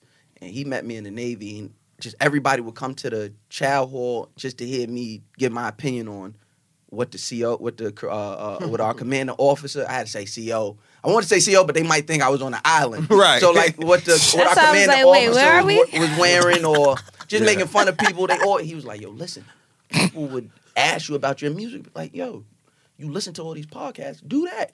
And he told me, he said, do something, don't do nothing. And I heard that, and I was like, nigga, that was that was deep. You gotta stop being drunk because he don't be remembering the deep stuff he tells me. Speaking in t-shirts. Yeah, so ve- the, exactly that's what he do. So the very next day, I, I got this big old whiteboard that I used to write my the premises of my jokes, Mhm. and I erased it, and I just wrote podcast. What would my podcast be? And um, I remember this was before the, all I all I had in my mind was the read, combat, and Brittany. So I'm like, all right, well they already got that voice. What can I bring to the table? I'm like, me. That's that's the only I can bring is me. So I created uh the He Man Woman Haters Club. Mhm. And Explain the title so that people he meant don't yeah, think you're a because you know uh, a lot of smart people be stupid. Um, He Man Woman Haters Club is just an ode to my favorite movie, The Little Rascals. Mm-hmm. And um, if you want to get Oh, that was like the little club, yeah, right? Oh, I so so when people try and get deep about it, they be like, but what does it mean? And literally, the the clubhouse was just somewhere that they all congregated and could speak freely and have to worry about girls telling them you can't say this. And that's literally what I built the podcast Yeah. around to have these conversations. Your conversations. little treehouse. Exactly. And I plus I was broke. I never got one of those, so I created it. In your imagination. And some imagination. That's right. And where would you have had a treehouse in Brooklyn? No, I'm from Long Island. Oh I'm- shoot! I'm- I'm Oh, so Why I you think coulda you from you Brooklyn. You could coulda had had you a treehouse. My we, I should have been from Brooklyn because we was broke enough to live well in Brooklyn, but my parents wanted to live broke on Long Island. like we had enough money to not have it. like if you understand what I'm I saying, know like everybody life. got something, I ain't got that. we was fucked up, Yeah. and I was the old. I'm the oldest child. Yeah. So now they, my the the younger ones they got it good. I'm like, "Bitch, you got what? Another pair of sneakers? Not another person. What? Damn. So they Right. had tree houses. Yes, they had so- a playroom.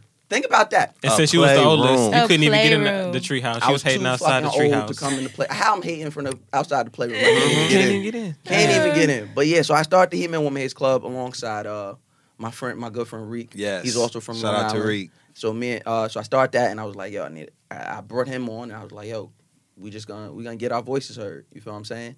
And um, that's what we started doing, and we went strong for two years, like no days off, no breaks. Yeah. Every week, I was delivering content, and making sure people heard it, and I knew it started catching because you know, rest in peace, my uh, I said rest in peace. Oh Lord, no, free my big homie tax. It still be safe though out here. Yes. Understand Tax something? It's stone. still free Taxstone. We don't pay no mind and no fake accounts Ooh. going on. Be safe though. Um, and I remember it was like eight episodes in, and I, I- there was like a, a industry mixer, and he was Mhm. hosting it, and I was like, I'm pulling up on the nigga, like I'm pull up on him, and so I pull up, and uh, like that week I had had some nigga he, he, uh, that didn't like him on, and so I dabbed him. I'm like, what's good? He like, you mouse, right? I said. Yeah, yeah, yeah. I'm all happy, like, oh, my name getting known. I only been doing this for like a month. Mhm. He was like, "Yeah, you had that nigga that such and such on your podcast," and I was like, "God damn, Oh this my nigga god! about to come outside." out This is what, Jax. So what like- happened when so the I- streets get That's what podcast. happened. Okay. And so he was like that. I just moved You to his left so-and-so. side, Uh huh. Everybody will understand that who knows tax. Uh-huh, Uh-huh, move to the uh-huh, left side. uh-huh. You can't see that. I was like, yeah, you try me, I'm sneak your ass. but uh, but nah, like he just took, you know, he he's a big help, and um, just like Dustin, and everybody else who's helped me along the way. Please. You know, uh, tax is a, a a- a big part of my career. I owe a lot to that, and when we get home, we're gonna make sure that he- it's right back to business as usual. Shout out to Tax. Yeah. And so I just kept just kept chopping away, kept chopping away. Um, we did a one year anniversary, and uh, people didn't think we could do that. New Eurekan. Nah, that was at uh, the one year anniversary was at. Oh no, it wasn't. Yes, it was Mhm. Uptown. Yeah, the Yes. hundredth episode Was at the Nuyorican. was at Nuyorican. and We sold that out, and I was very proud of that. Aw. Um, because I like to refer to my podcast as the little podcast that could. Yeah, because And you if- short. And if I can't, I'm gonna bust you in your head till you do it. And plus, I'm sure I'm five eight. Listen, I'm regular height. Dustin Regular is, height. Dustin is, uh, What is is, that? is Re- astrono- regular height. He's astronomically tall. I ain't even that tall. I'm just tall to you. I'm five eight. Listen, five eight is regular height, my nigga. Like I'm taller than all the women Whatever. I like. Go on. Go Okay. on. Go on. But yeah, so we did. So we did the podcast, and on that podcast, I, I seen. You know, it was all an experiment, right? It was all about growing. I never want to have a conversation if I can't grow. Right. Like I feel like me and Dustin can't be as close as we are. Right. If I was still the same person I was in 2015, if you're not constantly having a conversation that promotes growth, Yeah. then I don't want to be a part of it. So you know, on my podcast, it would go from us talking about things. I'd be like, "Damn, that's that's how you see things," and okay, And then like I listen back now and be like, "Damn, Mouse, you was a dumb motherfucker." Like It's a good thing. That's Yeah. what it's about, though. and that's and I've always been able to have conversations. One of the most important conversations I had was with Dustin Yeah. and um and, and and the guy from the Grapevine Donovan, and it was just I called it the pause episode. Yeah. I was That- all right with it because we was cool. you yeah, what I'm and it's like it was just a conversation because my audience, my Oh audience. my god! I think when Y'all. people first hear me and, and first got to know me, they try and label. Like, It's just with anybody, right? Yeah. Like it depends on what the medium they heard you on, which was you know why I'm pretty sure when y'all first started, they're like, why is friend with Dustin and Assante they ratchet or vice versa. or vice versa. More so, vice versa. Right, because they No, because don't they do don't think. like no, I, I, I seen. I Vice No, actually, versa. friend, I all the queens comments. was coming at us. Yeah, I seen the comments. For Hey, that. y'all coming Yeah. at Well, me more. well, I know in my mentions it was like she ain't making deodorant in your podcast. What's she doing there? Give her back. I'm like, I can't give her back. She want to Right. be here. and if anybody's getting dismissed, it's gonna be your ass. right, we we doing our job. right. Stop anyway. talking about housewives with her on there. You're bringing her down. It's like what? But that's what I would run into. I guess we like all I would gotta say say one it. thing, yeah. and, or you would get to know me one way. Like a lot, the the first big thing I was on was Social Decoded, and then VH1 put me on um on like a side bay uh thing for uh Valentine's Day. I want to say that was 2016, yeah. and um it was me, Tax, and Cardi. So when everybody sees me, they're like, "Oh, well, this is who this guy is." So when I have these conversations on my timeline or on my podcast, they're having a, my audience is having a hard time registering it because they're like, "Wait, you you think about it this way and you don't think about it this way?" And I'm like, "No, motherfucker, it's multi multi perspective Yeah, here. Like you absolutely. gotta, I can't live just seeing this shit this way, or I'm gonna die. Absolutely. You feel what I'm saying? I can't just live seeing things as a street nigga would see things because then I'm gonna die because I'm not gonna see what's coming here on the side of me. Because I or ain't in even the be open no to so many opportunities and you, you- all you have to excuse why can't i another week right One where of my those. tongue is, is millie rocking. But um all you have to do is look at the progression and the growth in your career you Right. can clearly see what your new way of thinking has Yeah. opened up for you Yeah. for your family man Yeah. i tell you all the time how good a dad you are Appreciate you. Uh, even though your hands are ashy you know what i First mean of all, we got to stop. There's certain lies I won't let perpetrate. ashy hands, I will. I, I am against the ashy hand movement. I'm, I may be ashy in the mind, but not in the hands. All right. Good Right. coconut oil go on these hands. You understand me? But no, it just shows how multidimensional you are. And so I'm very excited that you were able to come on today and Yeah. talk about your podcast. Yeah. Now, where can they find the He Man Woman Haters What- Club? Talk the He-Man. Woman Haters Club took a break in November because for whatever reasons, and I said, man, I ain't letting this shit go. Right. You know, and I got tax telling me, you know, you got to bring that shit back. I got Right. everybody, everybody threatening me. I'm like, I do the threatening. Like y'all, y'all gonna fucking relax. So um, you know, I I I, I hunkered down, did- rebranded, new music. Mhm. Um, this is gonna be a, I don't want to say new energy. It's gonna be the same energy. It's just, you know, we're gonna funnel it the right way. Yes. I know Assante, you watch uh, anime, so we're gonna make sure the Kamehamehas, the Uh. the Chias, okay. you know, we all here. The chias, they're not chia pets or seeds. no chi, chi. You got to Right. because you got to center it so absolutely. you can get the spirit bomb. That's right. All right now. Okay. That's Yeah. right. Spirit Yeah. Bomb. In so um, the Gilead. He-Man Woman Haters Club podcast is coming back uh, Wednesday, the 17th of January. All right. You can subscribe on SoundCloud. You can subscribe on Apple iTunes if you get your podcast those That's places. today, That's technically. today. That they'll today. be listening So to listen this to this.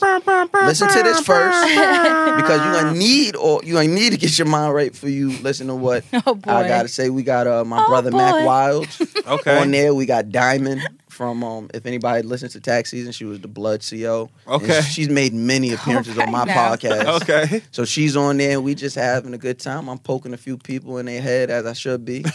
Um, you know, some some old niggas who need to move out the way. Uh huh. Um, Yikes. Yeah, Elliot, it's time for you to move. Oh, B dot, it's time for you to go. Ooh, You goofy okay. nigga. okay. So But, Woman, uh, He Man, Woman Haters But Club, yeah. He-Man Woman Haters Club. So make sure you start, uh, subscribe to that. Follow me on Twitter, and Instagram, Mouse underscore. Jones. No, no, no, no. There can never be another tax season and tax season. There's no need for a new one because it's Ever. coming back. Oh, I know. It's coming back. Oh, I He-Man know. Woman Haters Club. It's just Mouse being Mouse. I wasn't talking about that, but go on. Okay, all right.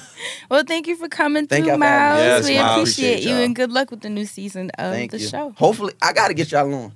I have to get y'all on. I had Dustin on, friend. I know it's not on You, par you with gotta let me know what the topic is. oh, no, but that's the, that's the I'm- beautiful thing I- about Fran, this, Clubhouse. this, this is more of a you let them know what Exactly. the topic is. exactly. There Yeah, ain't no Fran. topic. You the topic. You So- the topic. That's the topic. that Ain't no- sounds scary though. I don't know. Listen, Weed and music, I'm there. next Look. week I'll make sure. Oh, But all ne- right. and next you know week, I'll yeah, come get in the ring. I know that. So it ain't and no, next you week already guest gonna fuck everybody up. next week guest gonna fuck everybody up. Our second week guest gonna yeah, it's gonna fuck everybody So up. they gotta Dope. stay. They gotta You tune gotta in stay this week to find out who it is. And if you are from any place not New York, let me know who you want to hear on the show. Because one thing I felt like I didn't do, and, and you kind of have to do it as a growing podcaster, like as somebody who's grown with your podcast. You gotta, you you might not have the reach to be able to say, yo, when you when you in this city, when you in my city, come on, Yeah. niggas be doing shit. You, it just don't work sometimes. Niggas Yeah. sometimes don't respect your gangster sometimes. So I'm running down on niggas. Like I'm flying out to wherever. If y'all say y'all from Detroit, y'all want me to interview somebody, I'm coming to Detroit. Yep. If you in Atlanta, I'm coming. I'm actually I will be in Atlanta um on the 26th to, from the 26th to the 28th doing interviews. A Town. Yeah. So you know, interviewing and out then, there? And then uh, I know a few people. You going out to the there. strip club while you out I- there? It depends on who baby mother take me there. You know what? Continue. I'm sorry. I need to stop. That's right. So Wednesdays, you guys, you can catch the He-Man Woman Haters Club on all podcast formats, right, Miles? Just SoundCloud and um and Apple. SoundCloud and Apple Podcasts. Yeah. And that's all you need to know. Yeah, yeah, gang, gang. Perfect. Appreciate Thank y'all. Thank you, That's Mouse. right. Mouse. I appreciate y'all for real. All right. And that's it for this week's episode. Do you guys have any church announcements before we get out of here? Yes, I do have a church announcement. Smirky face. Very excited to announce that I will be joining the family at CassiusLife.com. um, hosting a brand new series um, that is very exciting and dynamic. I'm actually not going to share too many details because I think there's something to be said for the mystery. But just look out for some major announcements and content um, You're not from even me. gonna give them a snippet. Little tease on them. A I'll tell you this. bit. Um, I'm so excited to be the gentlemanly expert of CassiusLife.com. I'm so excited to be able to opine on lifestyle tips, techniques, um, social cues, all of those things from a gentlemanly grown man, hint, hint, hint, hint perspective. So I'm very excited about this grown man project that will be coming out in the very near future on Yes. Cassius Life. I mean, very near future on CassiusLife.com. Congratulations, Party. And it's one of those things, thank you so much. It's one of those things that you'll literally just have to see to understand and experience, but I'm very confident that you'll enjoy it. And it's gorgeous. So, I'm very excited to share it with the world. I don't even want to give the title away. Just know that it's a very grown manish project, and it will be coming out in the very near future on cassiuslife.com. So if you're not familiar, go to cassiuslife.com. It's a very exciting, new, fresh take um, from an urban professional perspective.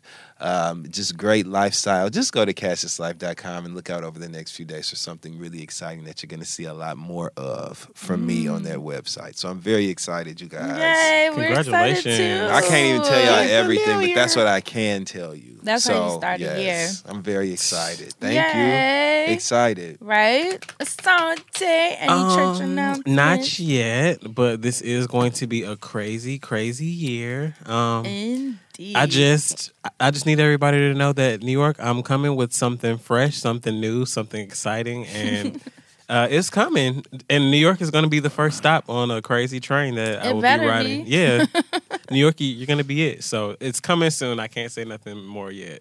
Yeah, I love when y'all do that. y'all are such teasers. What about you, friend? Um, nope. Not Love it this when- love it when Not you this week, too. huh? Still, uh, you know, Uh-huh. laying low. You Steeple better lay fingers. low. Steeple fingers. No, still laying low. Um, definitely, like the guys always say, there's a lot in the works that I'm excited to talk to you guys about, but nothing I can talk about yet. So, um, yeah. In the meantime, I'm still cleaning my house, Yes. watering my plants, getting my ducks in a row, and there's just a. This is gonna be a great year. I'm actually excited for all of us because all of us have great news. And before we get out of here, I have to shout out that my beautiful friend Chescaleigh Yes. Revealed Yes. her cover today. Did you guys Yes, see she, it? she is published now. Just- She has a book coming out, you guys. Go ahead, Chescaleigh. I know. And first of all, you can go to her Instagram, which is just Chescaleigh, Mm-hmm. and she published, look, the cover of her book. I love Yeah. it. Isn't that pretty? comes out in April. Franchesca Ramsey. It's called Well, That Escalated Quickly Memoirs and Mistakes of an Accidental Activist. I love it. Yes. I love it. And it comes out on May 22nd, but you can pre order it right now Yes. at www.wteqbook.com. You guys, pre order it. yes. Because we have to Sell get it her on the New York Times Yes, we bestseller do. list. It's Yes. a big goal of hers. We can make it happen. You know how Yes. the internet does. We're the ecosystem. Let's help her get that. We love you. Congratulations. congratulations, This is Lee. massive. I cannot wait for the book tour. I cannot wait to read Yes. it. And you look so beautiful on the cover. So everybody tweet her, leave comments under her Instagram. Actually, let's play a game. Let's like we always do. What emoji should they leave under the her Um. Instagram post of the book so she knows we sent them. Can it be the wave? The little wave?